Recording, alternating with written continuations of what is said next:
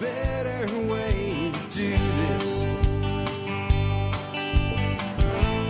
Let me show you a better way. Hi, folks. This is Jack Spirko with another edition of the Survival Podcast. As always, one man's view of the changing world, the changing times, and the things we can all do to live a better life if times get tough or even if they don't. Today is January the 26th, 2016, and this is episode 1717 of the Survival Podcast.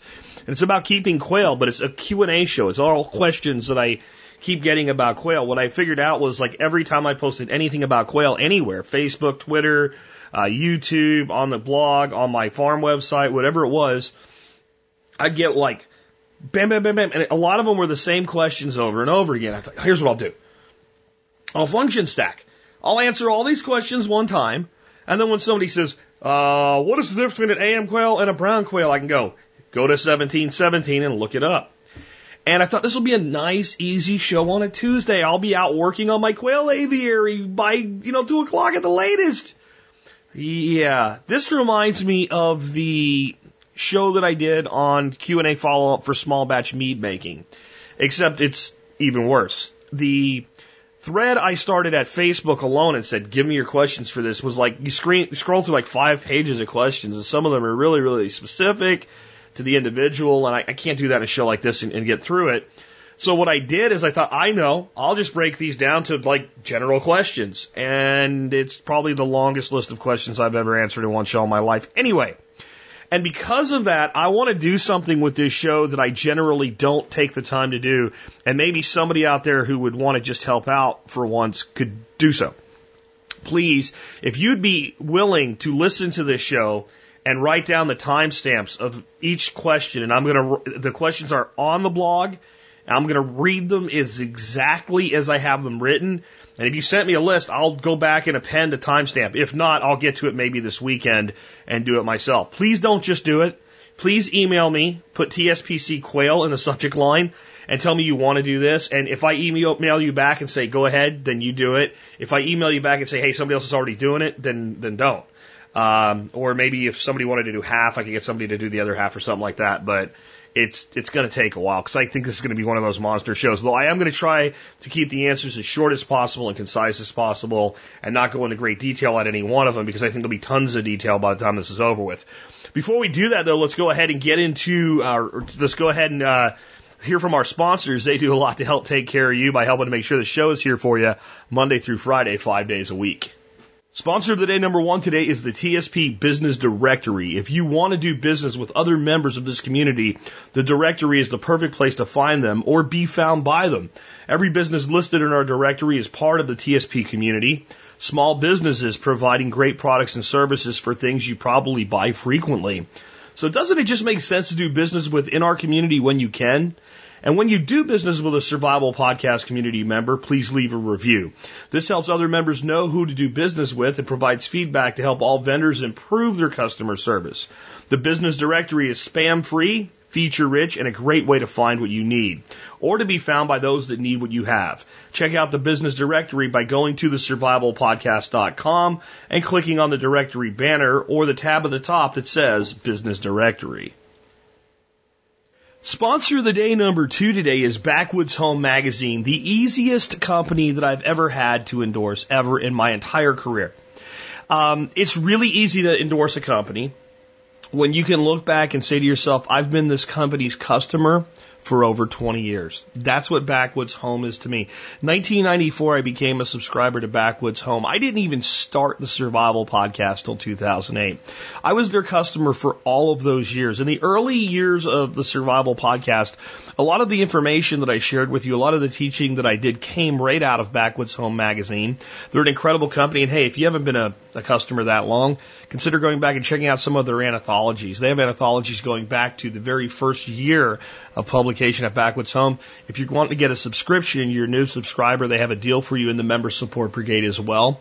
Backwoods Home is an amazing publication. If they weren't, I wouldn't have been their customer this long.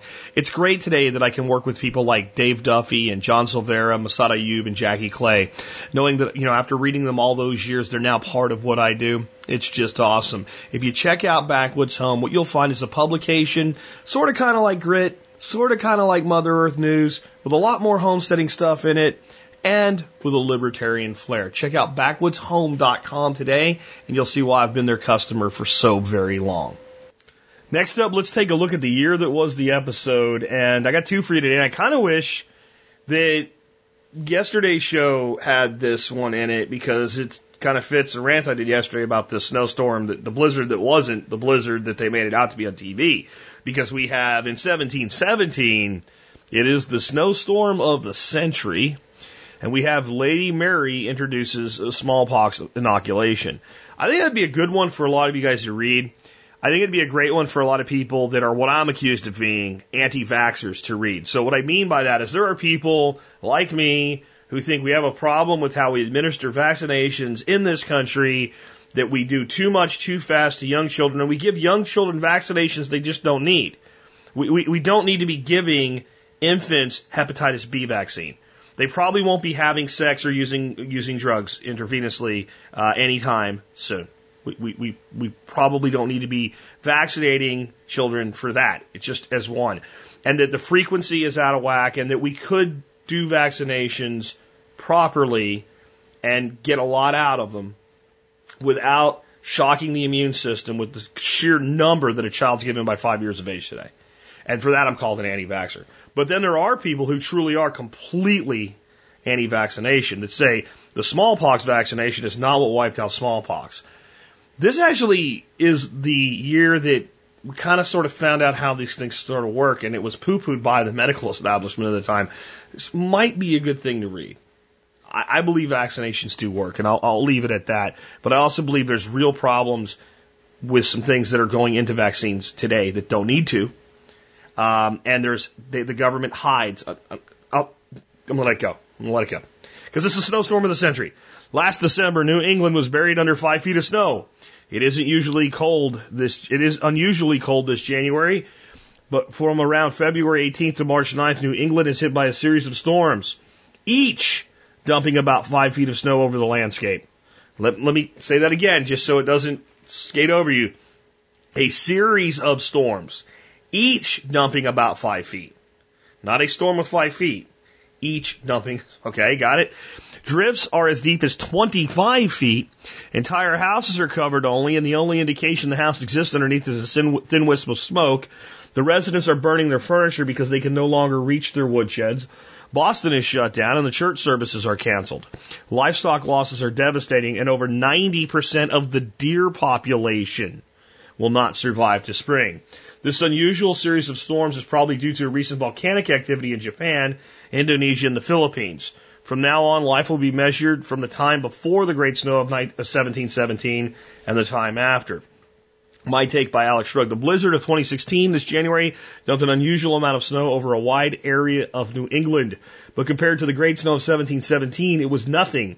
I heard anxious claims of snowfall measurements approaching record breaking depths.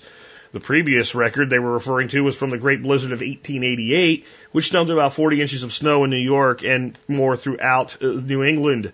The Great Snow of 1717 was a series of great blizzards. I also heard complaints about the stores being depleted of food supplies. This is due to people not being prepared for normal and expected problems that occur in their region. Imagine what might have happened if this, if the snowstorms continued. Trucks and trains would be shut down. The food you had in your pantry would be all year was for weeks. Under the weight of so much snow, electrical lines would eventually fail. And what would people do then? Are snowstorms really such an unexpected occurrence in New England during the winter? I want to speak up a little bit for people that got a little bit miffed at me yesterday because I heard from a lot of people like everybody that lives here thought this was overblown too.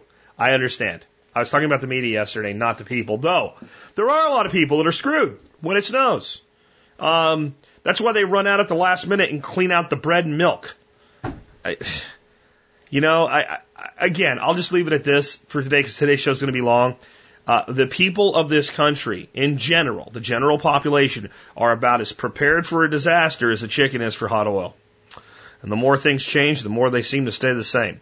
Uh, next up, let me remind you about the Member Support Brigade. Hey, if you want to get into quail keeping, I bet you you're going to think at the end of this show, that show was worth a year's membership to the MSB. I try to make as many of those shows as I can a year where any individual show you're like, that was worth 50 bucks for a year.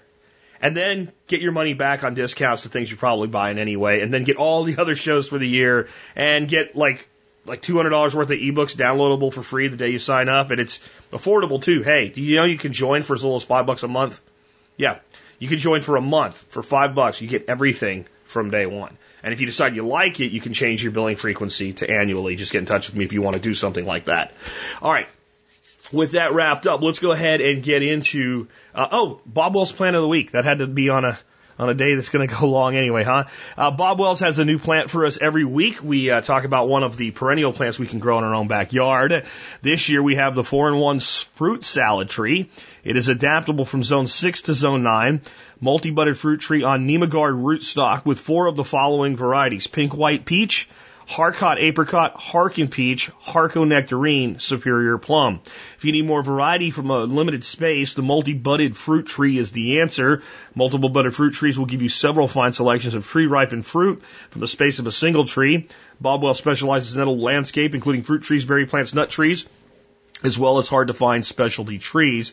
Find this plant more at bobwellsnursery.com. I think these uh, multi uh, variety trees are great. I, I really do. I just, again, like I said last time we had one of these, you really have to think about your pruning and you have to balance the tree. You have to balance the tree. It's it's very important to do so. And and the other thing I would say is if you want this approach but don't necessarily want a multi-budded tree, consider the uh, backyard nursery techniques of Dave Wilson, who is actually the source of this tree for Bob Wells Nursery, where you dig a one great big hole and you put four trees in it and you prune them all to the total height of about five feet and you prune this canopy that's like a big bush. And that way, not only could you do this and have like all of these stone fruits together, but you could actually mix things. You could have an apple and a pear and a, a plum and a cherry in the same area. Now you still need to think about your cross pollination with maybe another grouping, but that's just the possibility of what can be done. And when I've talked about that in the past, I've heard people say, but, but how do two trees grow like that? Well, right out where I hold my ducks, I have a live oak and a black ash that look like a single trunk at the bottom. They grew together so closely, and they're two of the healthiest trees on my property. Nature did that all by itself. It's not unusual for trees. Go into a forest and see how many times you'll see mixed species growing literally attached to each other at the hip, so to speak, at the base, and both very, very large, very healthy trees.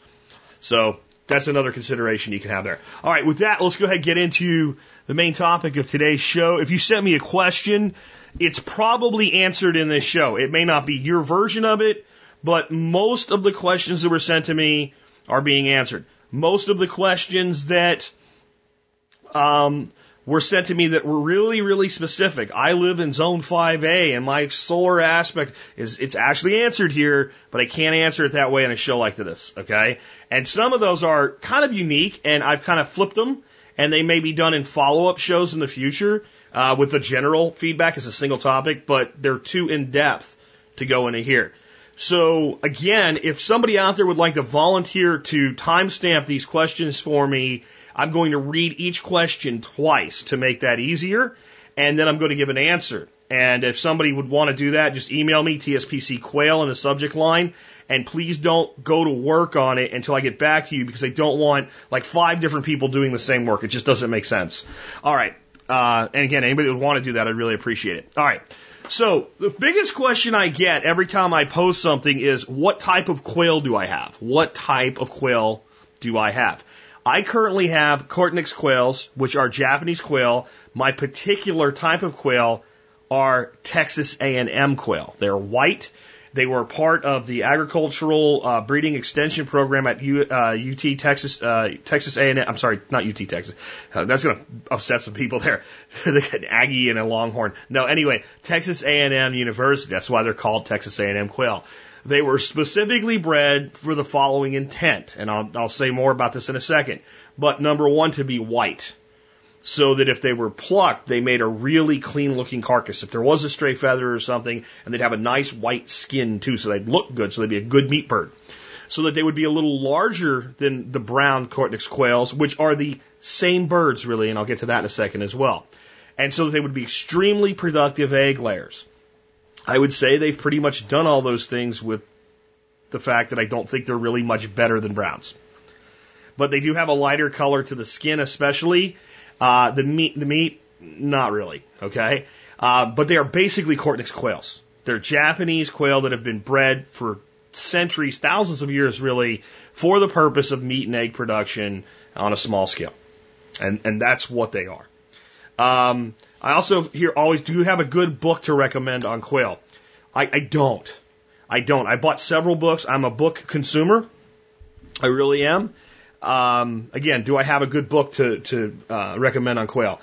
I, I think by the end of this episode that you'll know more than you would learn in a book, and you'll have enough of an empowerment that if you want to do this, you'll be able to just get started at the time that makes sense for you. My problem with the books that I've read on quail is they're completely contradictory to each other. One person says this, one person says that, and, and I think that it's true of all books, but certainly in like small scale animal management, the book is always written from the opinion of the author. And a lot of you said, well, I, I learned better from books. I don't think you'll learn this better from books. I think you'll learn this from this podcast. I think you'll learn it by talking to other people. I think you'll learn it by watching YouTube videos. But in the end, I think you'll learn it best by just getting started because it's not that hard. And by the end of today, you'll know more about this than I knew when I got my first birds by a long shot. Because a lot of this is what I've learned over the last four months, five months now, I guess, raising quail. Okay. Um, the next question What type of quail gives the best yield for meat and eggs? What type of quail gives the best yield for meat and eggs? Um, Japanese Coturnix quail. I mean, there's just there, nothing else really competes with it. There's some birds that are larger or whatever, but when it comes to the feed conversion uh, capability of the bird, nothing compares. Um, they have again, they've been bred for well over a thousand years for this purpose. And while it, it's possible that such breeding could be done and selection could be done with other breeds of quail, nothing really compares to overall feed conversion to eggs, meat, speed of growth, um, ease of processing, uh, housing requirements, flexibility, adaptability, the whole thing.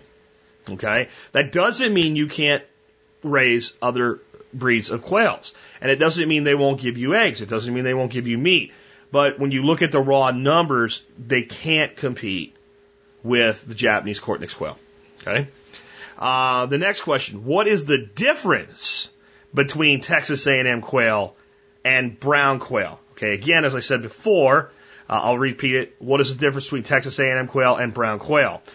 As, as I said earlier, they are the same bird. One is white and one is brown they the the Texas A&M uh, breeding program selected white genetics, and I'll talk about how to do that with the next question, as a base of their breeding program.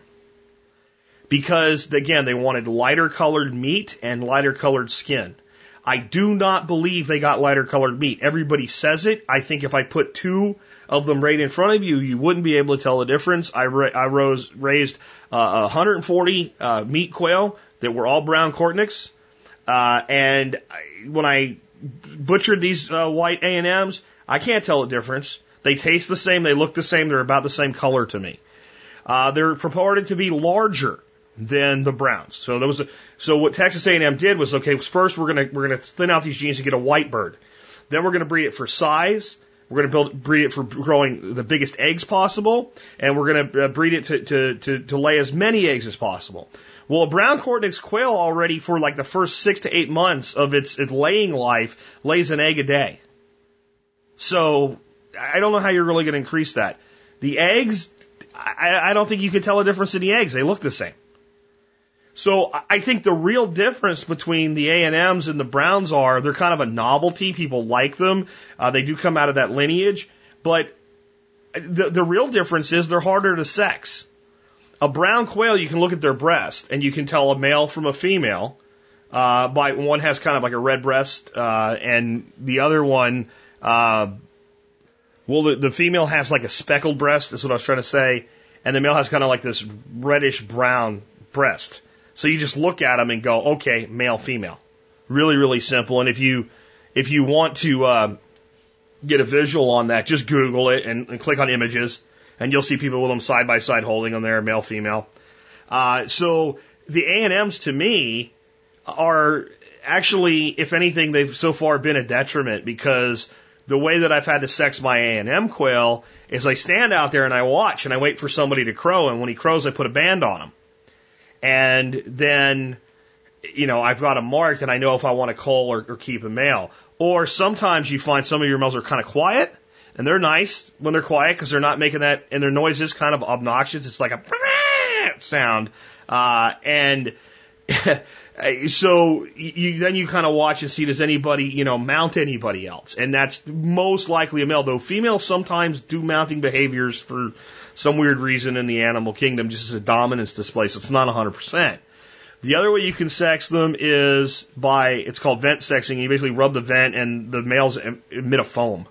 Um, not really hip on doing that if I don't have to. And uh, the two times somebody tried to show me how to do it, they couldn't get it to work. And they were using brown quail where we knew he had a male, so I don't know how reliable it is. So that brings me to my next question because I've talked about switching back to browns. You know, why am I likely to switch back to brown quails from A&Ms? Well, the reason I'm likely to switch back is what I just said. I think the ease of sexing and the fact that all of the promises of the A&M quail being, you know, higher frequency layer, larger eggs, larger bodied, don't seem to pan out. In fact, when, when Nick Ferguson picked up some from somebody down in Hillsboro when he came here to our workshop, they said to him, why do you want these? And he said, you know, they're bigger. They like, and the guy said, the Browns are bigger. The Browns. So the guy that's doing it, like with his kid and been doing it for years, said Browns actually are better. So I, I think that if you wanted white quail, okay, fine. For the purpose of them being white, that's about it. I don't really care what color they are. So I think e- the the the fact that it's easier to sex them makes the browns more advantageous to me. Because if you if you wanted to breed your birds to be larger, you could go into a rack system, check eggs every day, weigh the eggs, and selectively hatch the largest eggs and selectively breed from the largest birds that lay the largest eggs. And you could do that a couple times a year because it only takes them eight weeks to start laying. So you could actually do s- several generations, about three generations to a calendar year, if you wanted to, to do your own pr- program like that. Uh, I just don't feel that Texas A&M has lived up to the promise of what they claim to have done with this bird. And if your experience differs, I mean, I don't know. I got my A&Ms from a specific line. I know Nick and Mike, Nick, Nick Ferguson and Mike Jordan got theirs from a totally different line of A&M birds. And they really don't see anything any different. And the whole A&M thing, it's just a white quail. When they say it's an A&M, what it's supposed to mean is it comes from genetics from quail that came out of that breeding program. Because anybody can, if they really wanted to, um, breed white quails from browns eventually. And so that's my next question I've had. How would you, if you were going to breed white quails and all you had to start out with was browns, how would you use brown quail to get white quails? Okay, this is a little bit of a genetics lesson. Okay. The white gene in brown quail is what we call a simple recessive gene. And what that means is if an animal is born and it has that, that recessive gene to, to have white feathers, or mostly white feathers, because they do have a little brown here and there around their butt and what have you, and it also has a gene for brown, the brown gene will dominate the white gene. And you have what you call a heterozygous animal that's heterozygous for a recessive trait. That means it's carrying the gene, and when it breeds with another quail, it's a 50% shot that it'll contribute that gene. Now I need another animal with a white gene to, to breed with it, and it works out like this. If I take a white quail and breed it to a brown quail, and the brown quail is just a brown quail with no white genetics, and I cross them, I will get 100% brown quail. All of them will be heterozygous for white because they have to be. Because I know one parent had two whites and I know one parent had at least one brown. Right? If I know she's all brown, let's say it's a white male and a, and a brown female, I know she's 100% brown from past breeding, it's still 50%. If she was a heterozygous female, then what's going to happen is when I breed them, about 25% of the babies will be white. Okay? And then 100% of the babies will carry the genetics for white. So half of them will be white, and the other half will carry the gen- genetics for white because she's going to contribute at 50%. Now, if I hatch four eggs, that may not play out, but if I hatched 100 eggs from that pairing, it's going to play out on the averages. And you can you can look up Punnett squares and work it all out, but in the end, all you need to know is if you have two whites and breed them, you're going to get more whites. You have to, unless we find another recessive gene that's something else, fuchsia or something. I don't know. But once we've identified birds as whites, if you keep breeding them to each other, you'll get more whites. And if you have a white bred to a brown and then you breed that bird to another white, another outside the genetics to, to get genetic diversity in there, half of them will be white. So you can breed any direction you want to with, with quail. Um, the easiest thing to do would be buy white quails. And even the people that hatch browns will probably have some coming out white. So this is what I want to say here before we move on. My opinion of Texas A&M quails is because the ones I have don't seem to be any different. The ones I know somebody else has don't seem to be any different. And both of them are from places I consider to be reputable breeders. The guy down the road that does mine, I don't doubt him for a second. But it doesn't mean that he knows for sure that his birds are in. He got them from a breeder who got them from a breeder. So it may be that there's a lot of white quail floating around that aren't Texas A&M quail. Though when he sold me browns, there was a handful of white birds in there, and he said they're not A&Ms. So he's he's keeping his stock pure. So you can take that with a grain of salt. But if you just wanted your own white quail, if you talk to people that breed quail and hatch quail, they'll probably tell you, yeah, you know what, I can I can save some whites for you as a starting point. All right. So that goes to the next question. And that question is, since birds like Bob White quail get bigger, why not raise them? It's a feed conversion and time issue. A Bob White quail fully grown will be almost twice as big as a Coturnix quail. It really will.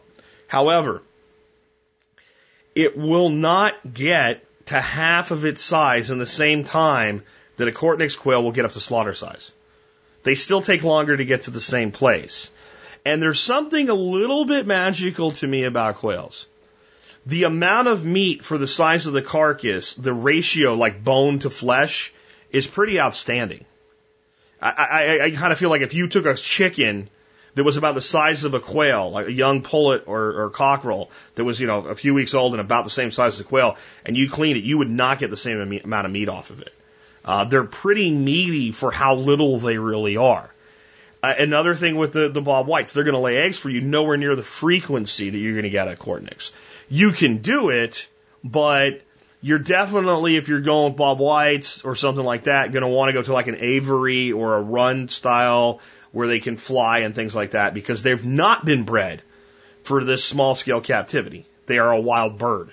Another reason you might not want to do bob whites or any other form of native quail to North America is it may be illegal in your state. It may require special permitting. It may require the Department of Making You Sad to come out and do inspections, or it may not. It all depends. You have to check local ordinances. But I don't see the point in raising them unless that's just what you want. If you, but, but if what you want is meat and eggs, they can't compete with the Japanese quail. Okay? Um, the next question is, well, how do I find quail to buy, especially locally? A lot of people don't want to ship them or they ship fertile eggs. And if you're not an experienced hatcher, it's hard to do. So how do I find quail locally? Well, the way you find quail locally, the easiest way I've found is go to Craigslist and type in quail and search your area.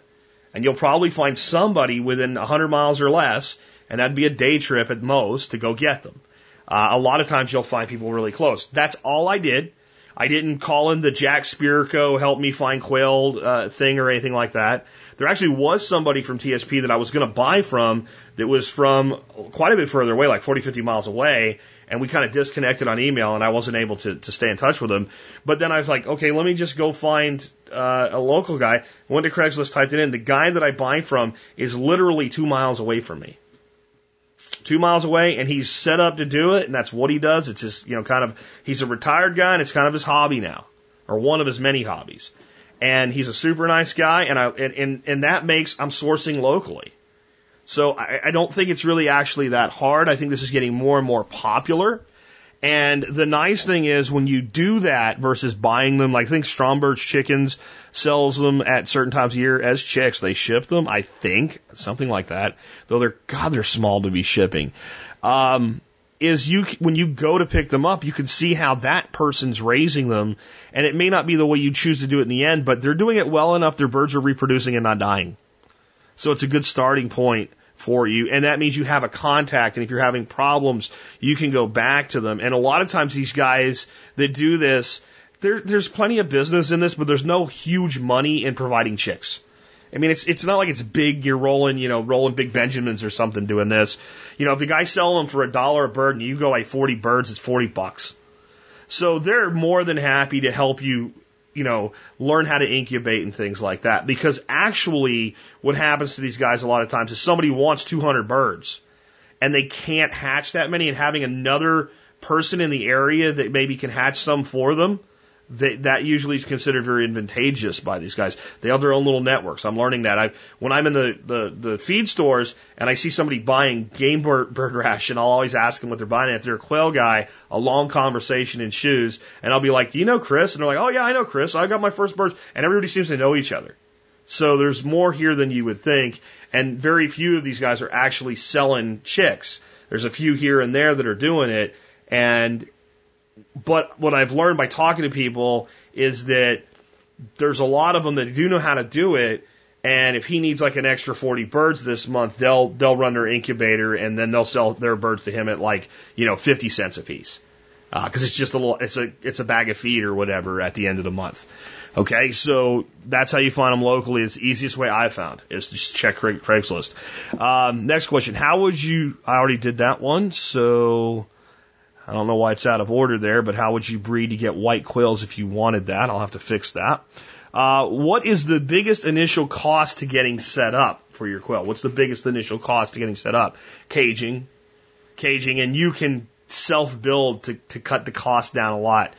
The probably the most important thing is using small enough caging wire to protect your birds and keep them from getting out and keep them from killing themselves. Um, we the, the caging we're working on building uses one half by one uh, uh, coated wire. It's coated with like a black uh, coating that, that makes it really easy to clean and keeps it safe for the quails. Uh, but I've seen people use hardware cloth and, and many other things. But just realize that even a fully grown quail is about the size of a coffee cup. So you need to make sure that the wire is, is, is small enough to keep the bird in and to keep predators out. If you have snakes in your area, then your caging needs to be snake proof. It, it, it's a dinner bell. Uh, the two snakes that I have the most of in this area are yellow yellow belly racers and uh, Texas rat snakes, which is basically a rat snake and it's a color phase thing. They call them Texas rats, and they love eggs and they love small birds. I mean, especially especially the rat snakes. You call them rat snakes because they like to eat rats and mice, but I'll tell you what, they make a living, especially in spring. Those things climb a straight tree you wouldn't believe a snake could get up. They go right up them and they clean out nests and birds and birds, baby birds and birds' eggs and, and what have you like crazy, especially like black, uh, the, the rat snakes will get up four, five, six foot and they become much more uh, predator centric on small mammals at that point. But when they're really little, like when they're first born, they're about a foot long. They're very agile little snakes. They can get up trees, and you know all these little songbird eggs are just perfect for a snake that size. And baby uh, hatchling ch- chicks, they'll sit up there in the nest. They'll eat the whole damn nest until they're bloated. If they get in your cage, depending on their size, they're either going to start killing birds or start eating eggs.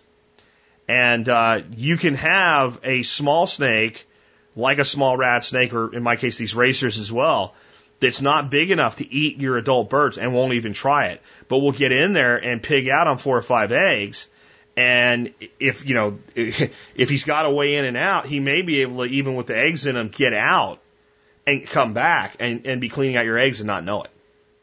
Uh, quail are not like chickens are sometimes. I've seen chickens where a small snake gets into a chicken coop, and I had one, I felt bad for him. I had to kill him. He had half of his back eaten, and the chickens were just tearing him up. Um, and quail won't really attack. They just kind of freak out and all move away.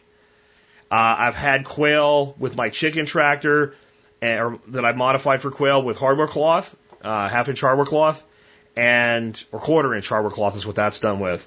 And I, I've caught yellow racers like try, probing it, going all the way around it, trying to get in.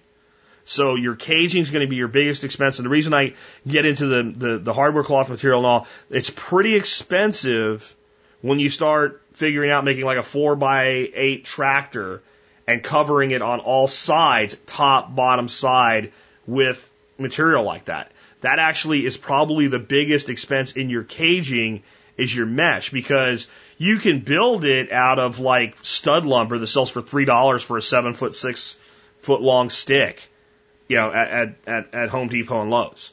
Cheap, you don't have to be pressure treated. I I built mine out of stud lumber. It's three years old now and it's held together beautifully. It's awful heavy, and I'll talk more about that in another question. But yeah, the stud lumber stuff is uh, is sufficient for doing that, and it's heavy so it doesn't get turned over. I mean, everything else is pretty affordable. Uh, you know, food, uh, so you need some method to, to allow them to eat food. You need something to hold water for them. Uh, you can be as sophisticated or as kind of uh, tinker oriented as you want. Brad Davies, who's been doing this a long time, his feeders are nothing but the the thin walled four inch pipe, like the drain pipe stuff. It looks like PVC, but it's thinner walled and easy to cut, um, with the ends taped up with duct tape and then a slit cutting them. And then they kind of lay back and you kind of lift them up and attach them to the cage and the quail stick their head through and eat that. And it works fine. They don't care what it looks like. So caging, I think, is your, your biggest initial cost. And it's the, it, to me, it's the most important thing to get right. Because it does you no good to keep these birds and have them killed by predators or have the cage be something that actually kills them because they get caught in it the wrong way or something or ending up completely miserable with your caging because it's hard to service and work on. Okay, so next question. What bases do you really need to cover before you get your birds? I had a lot of versions of this question, but that was kind of the generalization I came up with. What bases do you really need to cover before getting birds? It's a great question because people do stuff like this all the time. They go out and get some chickens, and realize they have none of the stuff they need to take care of them or ducks or whatever. Um, food, water, shelter, security. I mean, those are your big things. So we just talked about security. So you want to make sure whatever you've built or whatever you've sourced, snakes can't get into it if snakes are a possibility. It also needs to be predator proof if it's going to be outdoors from things like raccoons, foxes, skunks, possums, uh, coyotes. But I think the biggest one, since we are not going to be keeping quail in the open, I'll, I'll get to that later, but we're not going to do that. They're going to be contained in something. So your biggest concerns are predators that can get in, snakes. Again, the reason I'm so harped on this is I spent a lot of years of my life breeding and, and keeping snakes. It was something that was like a, a thing for me when I was a kid. I wanted to grow up and be like Marlin Perkins and go, you know, catch uh, you know, anacondas in the Amazon and whatever. And when I kind of became successful, I had this office with all this great built-in shelving. I'm like, I could breed snakes there, and I kind of got out of hand. But I kept a lot of different species of snakes. I specialized in a couple species. I did a lot of breeding projects. So I had a lot of snakes in caging and different rack systems and what like what what have you. And it's it's always amazed me. You look at a cage and go, "There's no way that snake can fit through any possible way to get out of that cage." And next thing you know, you find it coiled up around your computer uh, tower because it's warm there. And you look at it and you, you can't see anything that failed. If they can get out, they can also get in. So that's one of your biggest things. The other one is raccoons. Raccoons are pretty adept at opening things and stuff like that. Uh, the caging that I have from uh, Steve Larkin is based on the designs he does for sugar gliders and monkey cages. And the latch is really kind of hard and, and heavy steel, and it kind of loops around. I still think that it might be possible that a raccoon could figure it out. It might be, and, and I when I if I were to put them in some sort of an outdoor system, I would probably put a secondary latch on them because raccoons are very, very creative. And any kind of way that you've set up so your birds can feed by sticking their head through caging or something like that, you need to think about the fact that if a raccoon can stick his hand in there, if he can reach the bird, he'll pull its head off, he'll try to pull it out. Cats can do the same thing. So um, you want secure caging. So security, also caging just for containment. You want to make sure that you can shelter the animals from the elements. And I'll, I'll, I'll talk more about that because I had so many questions. But I live where it's cold, but I live where it's hot, but I live where it's hot and cold. We're going to do that later. But you definitely want to be able to shelter from the elements of rain and wind. Uh, you need to have feed in advance. You need to have a feed delivery system, some way that you're going to be able to feed your birds and kind of think about how you want to set that up because there's no wrong way and there's no right way. There's lots of ways. Uh, water, make sure you have a way to deliver water. You're going to need to make sure that you have a way to provide grit, uh, and specifically oyster shell, uh, for calcium. And we'll get into why that's important in a bit, but those need to be. And other, and you need birds. And you need feed. And exactly what kind of feed we'll get to in a second, but you need to make sure you have a source of feed. That's it. If you have that, you'll figure it out as you go. But it's important that we be able to prevent overexposure to sun, overexposure to wind, and overexposure to wet and rain. And you're going to probably, if you're getting chicks, you're going to need a brooding solution that we'll also get to later. So it's up to you whether you're going to buy birds that are kind of a little bit along or not. Uh, so there you go on your basic covering your bases. Next question. How small a number makes sense? What's the lowest number of quail you'd recommend for a family want to produce some eggs at least? I would say about six. And you probably need, if you're going to buy babies that are too young to sex, you need to probably think about more like 12 and you have to cull males when they get there and you don't really need to keep a male unless you want to breed your own. But if you had, if you had 12, you could do two two by two cages with six birds in each and you'd be fine. You'd be absolutely fine. And if you had six females, by the time it was over with, just six females, for the majority of their first laying career until they molt the first time, they're going to give you six eggs a day. That's equivalent to about one chicken egg one and a half chicken eggs, somewhere between one and one and a half chicken eggs. So then you have to ask yourself, is that enough to make it worth your time to do this? Now, if you're just getting your feet wet, what you're saying is, I don't want to be in over my head. I, I don't want to, you know, if I if I mess up and I kill a couple birds, I want it to only be a few birds I can kill. Then you know the, the, the kind of a six laying bird operation kind of makes sense. To me, it's a bit light. It's a it's a bit light. I, I would say that you know kind of the average suburbanite wants two to four laying chickens if they want eggs. That's that's kind of a, a general number people go with small scale chickens in suburbia if they're allowed to do it. Okay, that's going to give you two to four eggs a day. If we take that to, to quail's eggs, we need to be getting somewhere between like 8 to 16.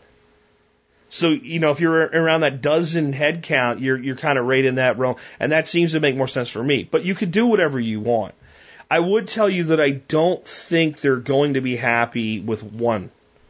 They do like to be together. You can certainly overstock them. We'll talk about stocking densities another question but they do like to be together. I have my birds right now at about eight to a two by two. A little tighter than I would like, but they're fine. And if I go out there and it's any time where they're not uh, running around eating, playing, and doing stuff, if they're actually all down, they're all occupying in that four square feet less than one square foot. They all go together. They like to be together. So I, I wouldn't ever do a quail. Or if I did four quail, I wouldn't put four quail in four cages. I would definitely do, you know, it's just easier to do, but I also think they're going to be happier together. Though I will say, as we've culled males, the little bit of problems we've had with them pecking each other and things like that went away. Too many males can be a problem, but uh, since they're useless eaters, unless you're using them for breeders, then that's usually not going to be an issue either. So that's where I would go with that one. Next question. What is the optimal stocking density? How dense is too dense? The internet says one, squ- one quail per square foot, which would be four quail in a two by two. And even people that say it don't do it. I see people all the time that quote that in forums and stuff like that. And then they, they have, you know, four girls and a, and a male in each cage. And all the cages are two by twos, which is a pretty standard. So they've already said four to a cage and put five in. And they, then you ask them, they say, well, it's, it's okay if you go with eight to a two by two, you got one quail in half a square foot. I think that's a lot different. Think about this than putting, if you had a single square foot and you put uh, four in there. So I think if you get up to at least a two by two cage or larger, you can kind of go into that one quail per half square foot and it'll be okay. Though it may not be okay. You may have birds that fight. You may have birds that, and if you have that, you need to either take the one that's being bullied and, and, and try swapping it to another group and seeing if it works, or if it doesn't, then you need to cull that animal. There's something about that animal that's triggering that. Because I've had, you know, eight in a cage and one's being picked on. And you take that one out and you take one from another cage and you flip it over and no problem. Also, the ones that I've seen get picked on the most, the absolute most, uh, are the males. And it's because they're overbreeding the females. And if he's outnumbered eventually, the girls get tired of it and they start pecking back. And they may gang up on him. And almost every bird that I've had that's been pecked to where it's got some blood on it or something, in the end, I've determined it was a male. I think there was only one female that I saw any of that. I'm not saying it doesn't happen. I'm saying my experience thus far, that's what it's been. It's been the males that seem to get picked on more. And I've heard a lot of people say my male's getting picked on. So you need to have like an isolation area or you need to be willing to call. Um, just that, that's what, what I've learned so far. Um, optimal density. I think one quail per square foot is really a great density. I, I really do. And I think you can scale that up and you can scale that down. So, you know, if you had two square feet, two quail would probably be fine as a breeding cage. Though most of the time when I see people that do keep breeders, you know, they, they'll, if they're even going to do a controlled pair, and you might want to do that because I specifically want this male and this female, right? And I want to know that's what I have. So I'm going to put two. Usually still stick with a two by two. Just because the density can be handled doesn't mean the, the overall restraint. I don't think I like the idea of two quail in a 12 by 12. I, I'd rather have six in a 2 by 2 than two in a 12 by 12. It's a lot more space. It doesn't sound like it. it only sounds like it's a little bit bigger, but you've gone from a square foot to four square feet. And that's kind of my minimum size. And it's not something I'm in love with. And I don't, I'm not in love with the idea of shoving quail in a cage.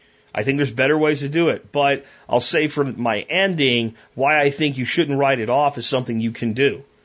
Um, so that, that's, that's my opinion on that.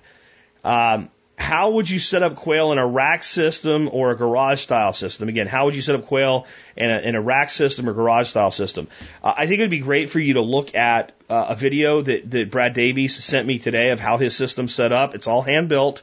Um, and it's basically stacked and they're 12 inches tall and they're basically two by twos and the birds are in there. Uh, but the basics is that you want to make sure that you're, you're setting up a system where you're not overstocking the density of your quail. You want to make sure inside your cages you can deliver them again food and water and calcium supplementation in the form of uh, oyster shell. That's important because you're going to be feeding them a game bird ration. They need higher protein, and that generally doesn't come infused with calcium. I haven't found a game bird layer that has the protein uh, level or the protein level that these quail really need, which is going to be somewhere between 24 and 28 percent, 26 kind of being considered the sweet spot. Because if you take them down to a layer ration at like 18 percent, they don't lay well. They need that higher protein. They're a different bird. Um, so in a garage system, what I want to make sure I can do is have pans to catch their waste. And this is what I've learned. They throw shit everywhere. They make a mess. So what you want to do is you want to affix your feeders so that they're on the outside of the cage and whatever mesh you're using, you cut out enough of it so that they can stick their head through to the feed and they can't just get in there and dig it. The next thing is do not fill their feeders to the top. Do not fill their feeders to the top. Do not fill, got it? If it's filled to the top where they can rake it and rake it out and into the cage and through the bottom, that's what they'll do until they've raked it down to where they have to stick their heads down to get into it. Uh, you want to stay at least a quarter inch to a half inch from the top of the feeder so the bird has to stick his head and down into it and that will help a great deal. I think it makes a lot of sense to automate watering. That's in Brad Davies' video, but there's uh, these little cups that you can do that with, and we'll talk about automating water in a bit. But it's just basically, it's the way, it's the easiest way because so many people are doing it that way. My best advice would be go and search for quail rack system on Google and just start looking at what other people have done. And it's, it's really not hard. It's actually the one that requires the least amount of thought because there's so many people already doing it. You can just follow whatever somebody's doing and fit it into your size. Okay. Now, one person did ask me about doing this and said that, it, that his cages would only be about a foot deep. I really don't like that. I think if you're going to do this, you want to be able to have your cages be minimum two by two. I know they make them smaller. I know they do. I know they do. I know they do. I, I to me, you can do it. You can look at other rack systems. You can look at the sizes of them, and you can just make your your dimensions. You know, instead of being deep and narrow, you can make them narrow and wide, or no, what I'm saying, uh, shallow and wide. And you can do it if you want to, but and I won't crap on you for it. I won't say, oh, that's evil. You're murdering the quail, whatever. But I, I, I'm just telling you, two by two, figure out how to make that work and then you know stick with groups of somewhere between five and eight in that dimension. That doesn't mean you have to do that when you're growing them out. And we'll kind of talk about how that works in some other questions as well. But there is a big difference in how big a quail is when it's three weeks old and how big it is when it's six weeks old. And you can go to higher densities during grow out, and as you're identifying and culling your males, your density's dropping. I don't have a problem with that either. Um, Brad said he wouldn't have a problem in a two by two for growing out meat only to six weeks with as many as 16 to a 2 by 2 I wouldn't really want to do that. Around 12 is where I went, and I had no problems up till about six weeks, and then I started having them pecking each other. And again, once the males came out and we went down about eight to a cage, everybody's happy. So take that with a grain of salt. I'm not a dictator in this. I'm not telling you how to do and what not to do. I'm telling you what I've learned so far, and I have less than a year of, of practical hands-on experience with quail at this point. So I reserve the right to be wrong, but that's where I'm at with it. Okay. So then the next question is, how would you set up quail in caging, but do it outdoors? What I would really tell you to do is if you're going to do this outdoors, I would not set them in a stacked situation, though I'll give you a way to do it if you wanted to in, in just a second. And then I would only stack them too high. I think the best way to do quail outdoors is very similar to the way you see rabbits being done. And, and I want to say something about that a, a little bit now. As we're again, how would we set up quail in caging but outdoors?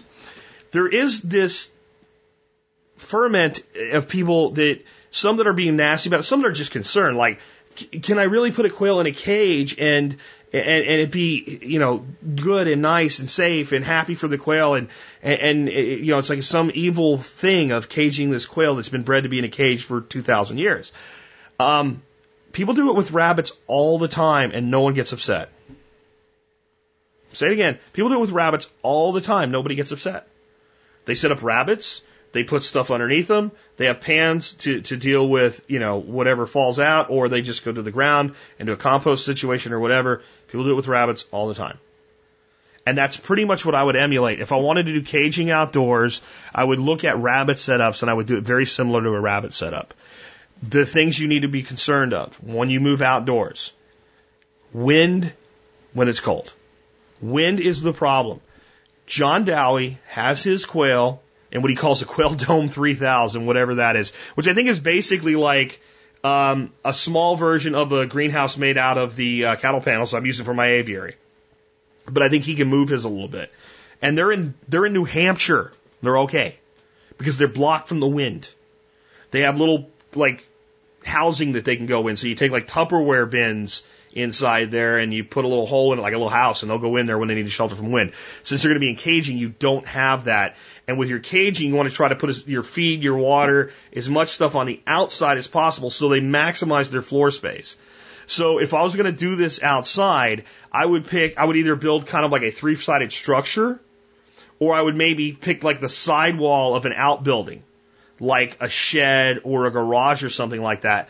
And I would build two walls that come out past. So now we have wind blocked in the back. We have wind blocked from the sides. The only place we're now going to have any wind problem whatsoever is from the front. I would also want to put a cover over the top. Now I've got shade. Now I've got rain protection. And once I do that, I'm going to set up my food and water however works best for me. Though I'm going to tell you the sides And the the sides are going to work best in that situation because if you're up against the wall trying to get to the back, which is how I have some of my stuff set up to the back because I have a rack I can just walk around the other side. So if you're going to do stuff to the rear, you want to bring them far enough away from that back wall that you can physically walk back there. And if you can do that, it won't be a problem. Otherwise, the sides, because the fronts, you probably want to set up your, you know, way to collect eggs in the front. And if there's something on the outside of the front, it might be in the way, though you can do it. And you don't need to design your caging with those nice little lift up things to pull the eggs out. That's great. It's nice. And the nice thing about them is since the eggs roll into there, they don't get stepped on and eventually cracked by the other birds and they don't get pooped on. So they stay nice and clean, straight out and into your containers. No worry to washing them or anything like that. And you've got these beautiful eggs because if you wash quail eggs, that pretty little color on them and all, it washes right off. They'll, they'll, you can wash them to almost white if you want to. So they're nice, but they're not needed. And so if you have one of those and you're feeding or watering from the front, you need to think about doing it in a way where you can still lift up and get them out of there. So if you do that, to, like if you put some separation between your cages, and yes, you're going to have less density then, but then you can have water on one side, food on the other side, an access point for the eggs to roll into on the front. And then underneath, you just pile up straw or wood chips. Let their droppings fall down there and do a deep litter method. So every once, maybe once a week go out or maybe twice a week because they poop more than you'd believe and just cover them over and keep doing that till you get your pile deep enough and then you can take that off to compost. Or you could, you know, maybe let chickens or ducks run underneath there depending on what type of situation you're in. But you pretty much handle them the way that you would rabbits. So that's how I would do caging outdoors. I would also set something up so if it would be at least so a tarp uh, or something could be put across the front to close them in if the if you had really windy conditions in the winter, some kind of secure way to make sure that wind's blocked. Um, with three sides and a roof, if you if you think about your your wind direction, you're probably not going to have a problem. And you also probably want to be able to, if possible, build it so your sides actually maybe were on hinges and could open so you have cross ventilation when it's hot. So that's how, that's the basics of how I would do caging outdoors. How would you set up quail in a quail tractor? Again, you have to make sure you have allowances for food, their water, etc. I would I would be much more likely to do something with a quail tractor, like set up a piece of PVC pipe with some, some uh, chicken nipples or you know whatever you want, poultry nipples in it, and that plumb to like a five gallon bucket that can sit up on top of the cage and do that in a tra- tractor than I would in most other environments, though the chicken nipples would probably work in the cage outdoors as well. The problem with the nipples is they like to use them a lot, and a lot of the water ends up going down into your pans if you have a pan system. Where if you have a tractor, it just goes to the ground, and it's only going to get so muddy before you move it. If it's in a uh, if it's in uh, the cage is over your deep litter, if they're doing that, the problem becomes that they are likely to put a lot of water down there. And if it's dry carbon with the quail droppings bound up, doesn't stink too bad. When it gets wet, it, it smells like really bad cat urine. I'm just saying. So you want to keep it as dry as possible. But with a tractor, you'd be more likely to be able to do that. And again, I'll save automating the water.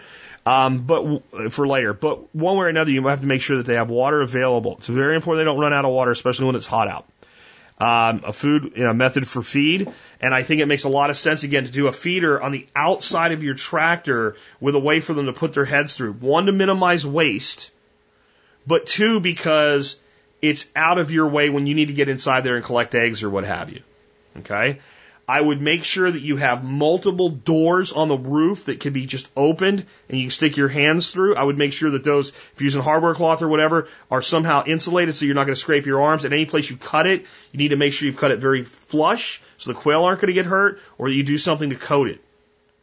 So one way you can coat things to be safe, you get old garden hose, you cut a piece long enough to go around the area you want to make protected of the guard hose. You cut a slit down the center of it so it's split open, and you put you form it around that area. You can use pipe foam as well, but garden hose works really good for this. And then just tie wrap it in place, and then make sure you flush cut the tie wraps because those will cut you too if you do them wrong. And then that way, when you stick your arm through, you're not going to cut your arm. with the quail head access hole is pretty small, so you need to just do a really good job and maybe file them off if depending on what you're using for material, where they can stick their heads through and get to the feed. By doing this, you can go out and replenish the feed, and if you did some sort of external water solution as well, replenish the water without opening the cage. When you open the cage, they try to fly out. So having small doors in the roof that you can open and stick your arm in, and when your arm's through, you can reach pretty well around there, but the quail really can't fly out well, and if they do, you just kind of move your arm over and knock them back down in, is the way to go, because they will fly straight up and out. By the way, the myth that if it's more than a foot tall, they'll fly up and break their necks. I put them in a two and a half foot high quail tractor, chicken tractor modified, uh, 100, had 100 plus birds in it. Nobody broke their neck. Nobody, they got to be where they were so tame when I would come out to feed them, and I, I didn't have the external feeders. That's why I'm telling you to do it if you can. And I had to get their feeders out. If they were sitting on the feeders, even if they were empty, they were just sitting there. I had to move them off the feeders to get the feeders out. So I, think this whole mythology around they're going to kill themselves if they have more than a foot to get up a head of steam is, is, is just that. It's mythology. Uh, I think they do fly once in a while, and they do pop themselves off the thing. But if you're raising them from young birds, they don't have as much momentum, and that problem's self-correcting. How many times are you going to run into a wall before you stop doing it? So I, I wouldn't worry about too much. But that's the basics of how I would do a quail tractor, and I would really focus on making it not too heavy. The reason mine was too heavy is it was a mo- you know modified it to do this, modified it to do that. Why build another one? So I would look at if you were going to use like stud lumber, I would take a table saw and I would take two by fours and I would rip them in half. And I, that, that's plenty of structural integrity. I would use that as my frame, and that would reduce your weight right there by 50%, which is a lot. Especially if there's like if you're doing a, a smaller tractor with 40 birds in it, uh, and by the time those, if you're doing them for eggs, by the time those birds weigh a, a pound a piece, it's only 40 pounds, but it's 40 pounds plus what's already there, plus food, plus water, et cetera, that you're moving.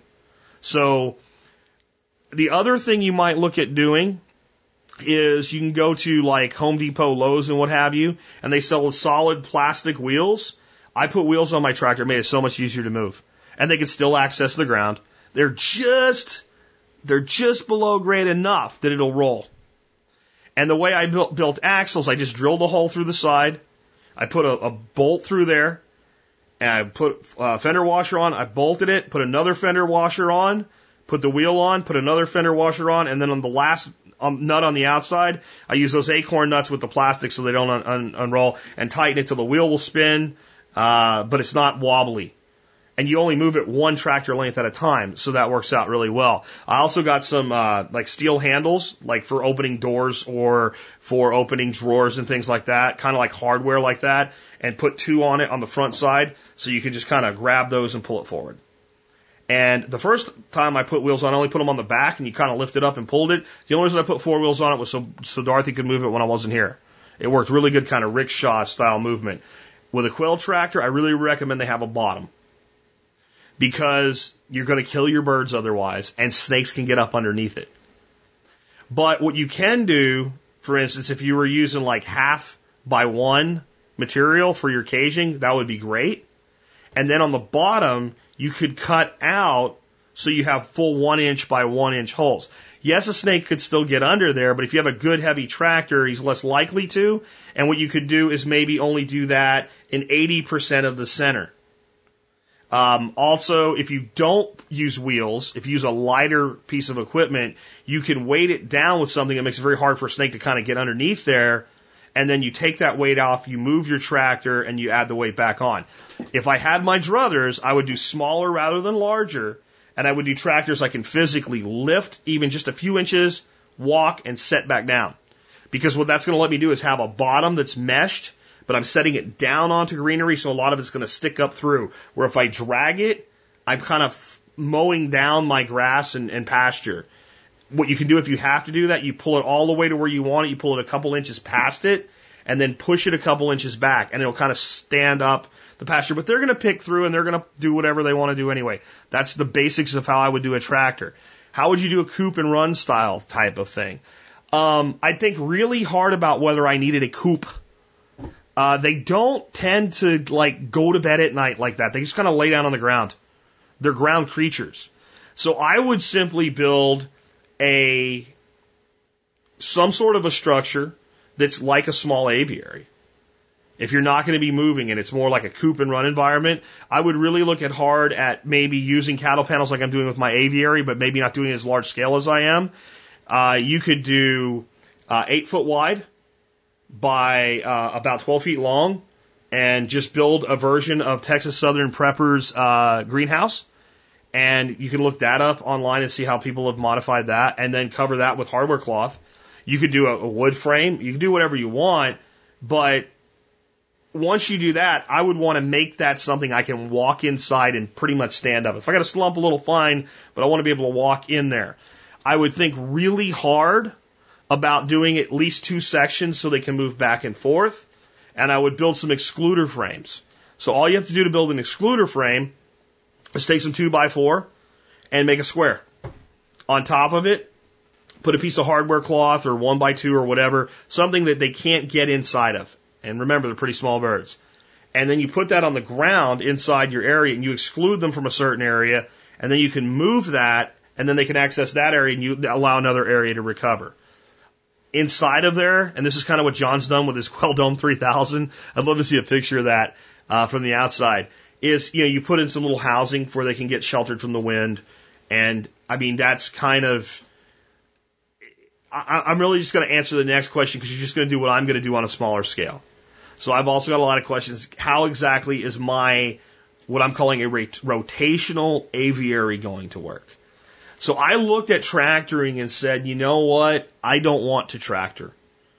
At least not 365 days a year. And I'll talk about how tractoring fits into seasonal rearing uh, in a bit for meat, uh, even meat and eggs, and then not doing anything in the winter. But since I'm going to go through the winter, I want a place with power. I want a place where I can plumb water in. I want to, and I want something that's fun- multifunctional. I don't just want it to be for quail. So the way my aviary is going to work, and I'm going to give the abbreviated version. I'll put a link in the show notes for this show that goes through the entire process for those that haven't heard it. But basically, it's going to be in three sections. Each section is 10 feet wide by 16 foot long. Across the tops of that, the whole thing is going to be arched with cattle panels. Those cattle panels will then be covered with hardware cloth, quarter inch hardware cloth. It's going to cost about 250 bucks to do that just in hardware cloth. I think it's worth doing because now the birds are protected. There'll be a door on each main end, and then there'll be two internal doors that break it into three sections. So you have a basically a 50 foot, it's really 48 foot long structure, but three 16 foot sections of 160 square feet apiece inside them. Those are being filled with dirt and then there's shelving being placed on both sides. In the summer, it'll be covered with 60% shade cloth. In the winter, we haven't decided yet. We may actually sort of pseudo greenhouse it with greenhouse film. Uh, that'll help keep them warm. On the shelves, one set of shelves is going to grow baby greens and sunflower greens that are a human product. So for us to sell. The other shelf, we're going to use the microgreen trays and just cheap dirt because we're basically growing sod. Into each of those trays, we're going to put a seed mix. What exactly? I don't know. We'll figure it out. What they like, what grows well, what does well different times a year. That's the thing is since we can do this rotationally, uh, we can try different things. But obviously, low cost things like per, per, uh, annual ryegrass grows really fast, and they're only going to trash it anyway. But we'll do some clovers and some oats and some wheat and amaranth and all the different cover crops we talk about. Because the trays are just under a foot wide, they're like 11 inches wide, you could fit about 17 on a shelf. So every shelf in the back will have 17 trays of basically what you would think of as a sod. That sod will have a three week grow out process because the birds will be in there when they're filled and they can be laid down after they leave and they'll grow for another two weeks before the birds come back. So each section the birds will be in for seven days. It could end up being 10 days. It could end up being six days. It could end up being 15 days. It, I don't know yet. I don't know yet. Each, each section will have a feeding station and a watering station that actually will be portable, so I only need one. I only need one. When the birds need to move to the new section, I take their feeders, they move, take the water, and it moves. I will probably just use, I'll hang buckets from the shelf with chicken nipples in there. They can make it wet. I don't care. It's fine. It's deep littered. It's got all this pasture going. That's fine. As long as they use them effectively, that's what we'll do. Otherwise, we'll find something different if that doesn't work well for them. That means I can fill up a five gallon bucket. I can fill up two of them, and they got 10 gallons. They can probably go a week on that. And I don't have to worry about them crapping in their, their, their food or, or whatever. You use this on a smaller scale and do one if you wanted to do it, you know, for what we talked about previously. And, and that's the basics of it. If you want to know more about it, go listen to the episode that's in the show notes and you can, you can learn about it there. But what that's going to let us do is put, produce multiple yields. We're also going to take the 15 gallon, um, cement mixer, uh, trays that you can buy at like Home Depot and Lowe's. I think they're like 12 bucks. And those will be a compost bin. So, so they don't get too wet and nasty, poke a couple little small holes with a drill in the bottom of them, set them in there and all kinds of scraps and stuff like that from the kitchen go in there, the quail go in there, uh, and, and play around. So that they'll have a dust bath. We'll take another uh, cement mixer tray, but the shallower ones. We'll add sand to that and diatomaceous earth, and then they can go in there and they can dust with that, and it helps control insects and what have you. And when they've kind of really messed that up, you just dump that into the compost bin, add a little more sand, and what have you. When the birds leave a section, we lay the sod down from the 17 trays, start 17 new trays. So they're going to have two weeks before those trays, and then another week while they're in there, and then those trays go down. So every three weeks, 17 squares of sod go down. Um, the other thing that we'll be doing with that is I'll build those excluders that I talked about. So frames with hardware cloth on them. So, you know, 30% of the ground will be completely protected for a 42 day super cycle. So they'll have to come back second time before they can get all the way to the ground on that. Plus you have, uh, another, that's a little bit more than a square foot per tray. It's like a foot and a half. So call it, call it another 20 square feet that are actually being resodded on those cycles as well. And that's the basics of how that will work. So the birds will go to the next section. There'll be a recovery period of 14 days. Um, but there'll also be that longer recovery period of the excluded areas, and the sod will obviously be put in the areas they use the most. Uh, the food and water will move to, to encourage them to move. And I think what I'm going to use for additional sheltered housing is I'm just going to get some Rubbermaid tubs and cut holes in them because I've seen other people do it and it works. So you move everything to the new section, so you take the resources away.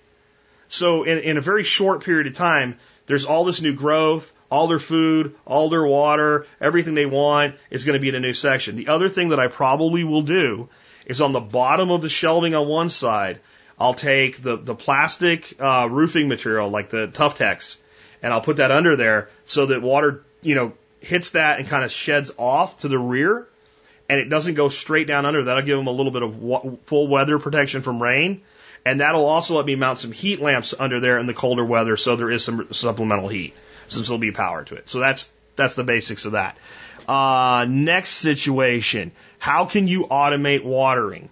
Uh, again, chicken nipples are probably what I'm going to do outside. In a rack system, there's these little cups, and I'll put a link to where you can find them. You know, only place I found to buy them is from, a, I think it's called Beak Time is the name of the, the guy that sells them is Beak Time is the company. They don't have a site though. They only sell on eBay. I learned about them from Brad Davies and you can set them plumbed in and you have this little cup that's inside the cage. That's the only thing that's inside the cage because the food's on the outside of the cage. So it takes up this little bitty area and then they just peck at it and there's a little lever in there. Whenever they peck it, the cup fills with water. And that's, that's probably a lot cleaner solution than nipples in a cage. So that's, and there's a video that Brad sent me today. I'll just give you a link to it and you can go look at it. And that's, that's going to be my answer to that question. That's how I would automate watering in a cage. Again, in a chicken tractor, I would look at probably taking a piece of PVC pipe plumbed to a bucket that sits on the top and chicken nipples on that.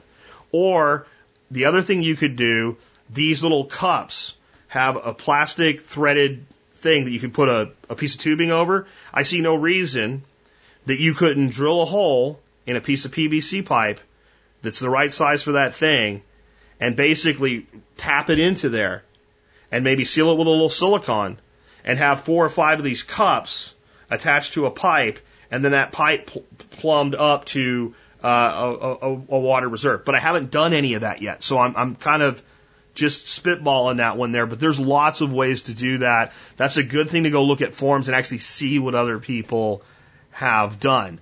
Um, How can quail be integrated into a composting system? So how can quail be integrated into a composting system? I just kind of talked about how I'm going to do that. So if you have any kind of an aviary or a run, or sometimes in the world of pigeons, they call it a fly, where they can kind of run around in there, you can just have a bin that you put food scraps and stuff into, and they will get in there and they will jack around with it. They will not do it to the level chickens will. They, they just won't. So one of the ways that you can actually really integrate them into a composting system is either if you're doing an rack system, you're going to have to change out the, the, the litter trays and you just compost that. If you're doing it outside caging, you do it rabbit style. You put a bunch of carbon down there, you let it fall on it, and when you accumulate enough of it, then you move it out and you compost it. That's probably the best way to do it because it's an easy way to accumulate up to like a meter. And I think if you're if you're just adding carbon whenever you need to, you're going to have a pretty good carbon nitrogen ratio right there. You can throw some other stuff in your pile, but if you just take deep litter of straw or wood chips that's been collecting uh, quail manure until it's a, a cubic meter, and you put that into a pile and wet it down as you build that into a pile, it's going to cook, and it's it's going to cook well. If you're doing tractoring, then basically you just move them wherever you want nutrient, and, and I would try to not put them in the same spot any more than let's say once every four months, and six would be better. When Joel Salatin does it with chickens, he says once they're in a spot, they do not come back for a full year. That spot never gets used again for a year. And that's probably the best way to go. But depending on how big your area is, how many birds you're doing, how large your tractors are, and, and what you have available, that may or may not be possible. And frankly, if I have an area with really deep, beautiful grass, but they've been there this year, I'll put them back into it if it's well recovered. Um, so that would, and really you're not composting then, you're going direct improvement. But there's probably a lot of other ways that we can integrate quail into composting systems. We can certainly, and I, I think maybe the, the highest use of quail manure is a worm bin. You're going to go to, from a good compost to a premium compost, and I think it makes most sense for the suburbanite raising quail.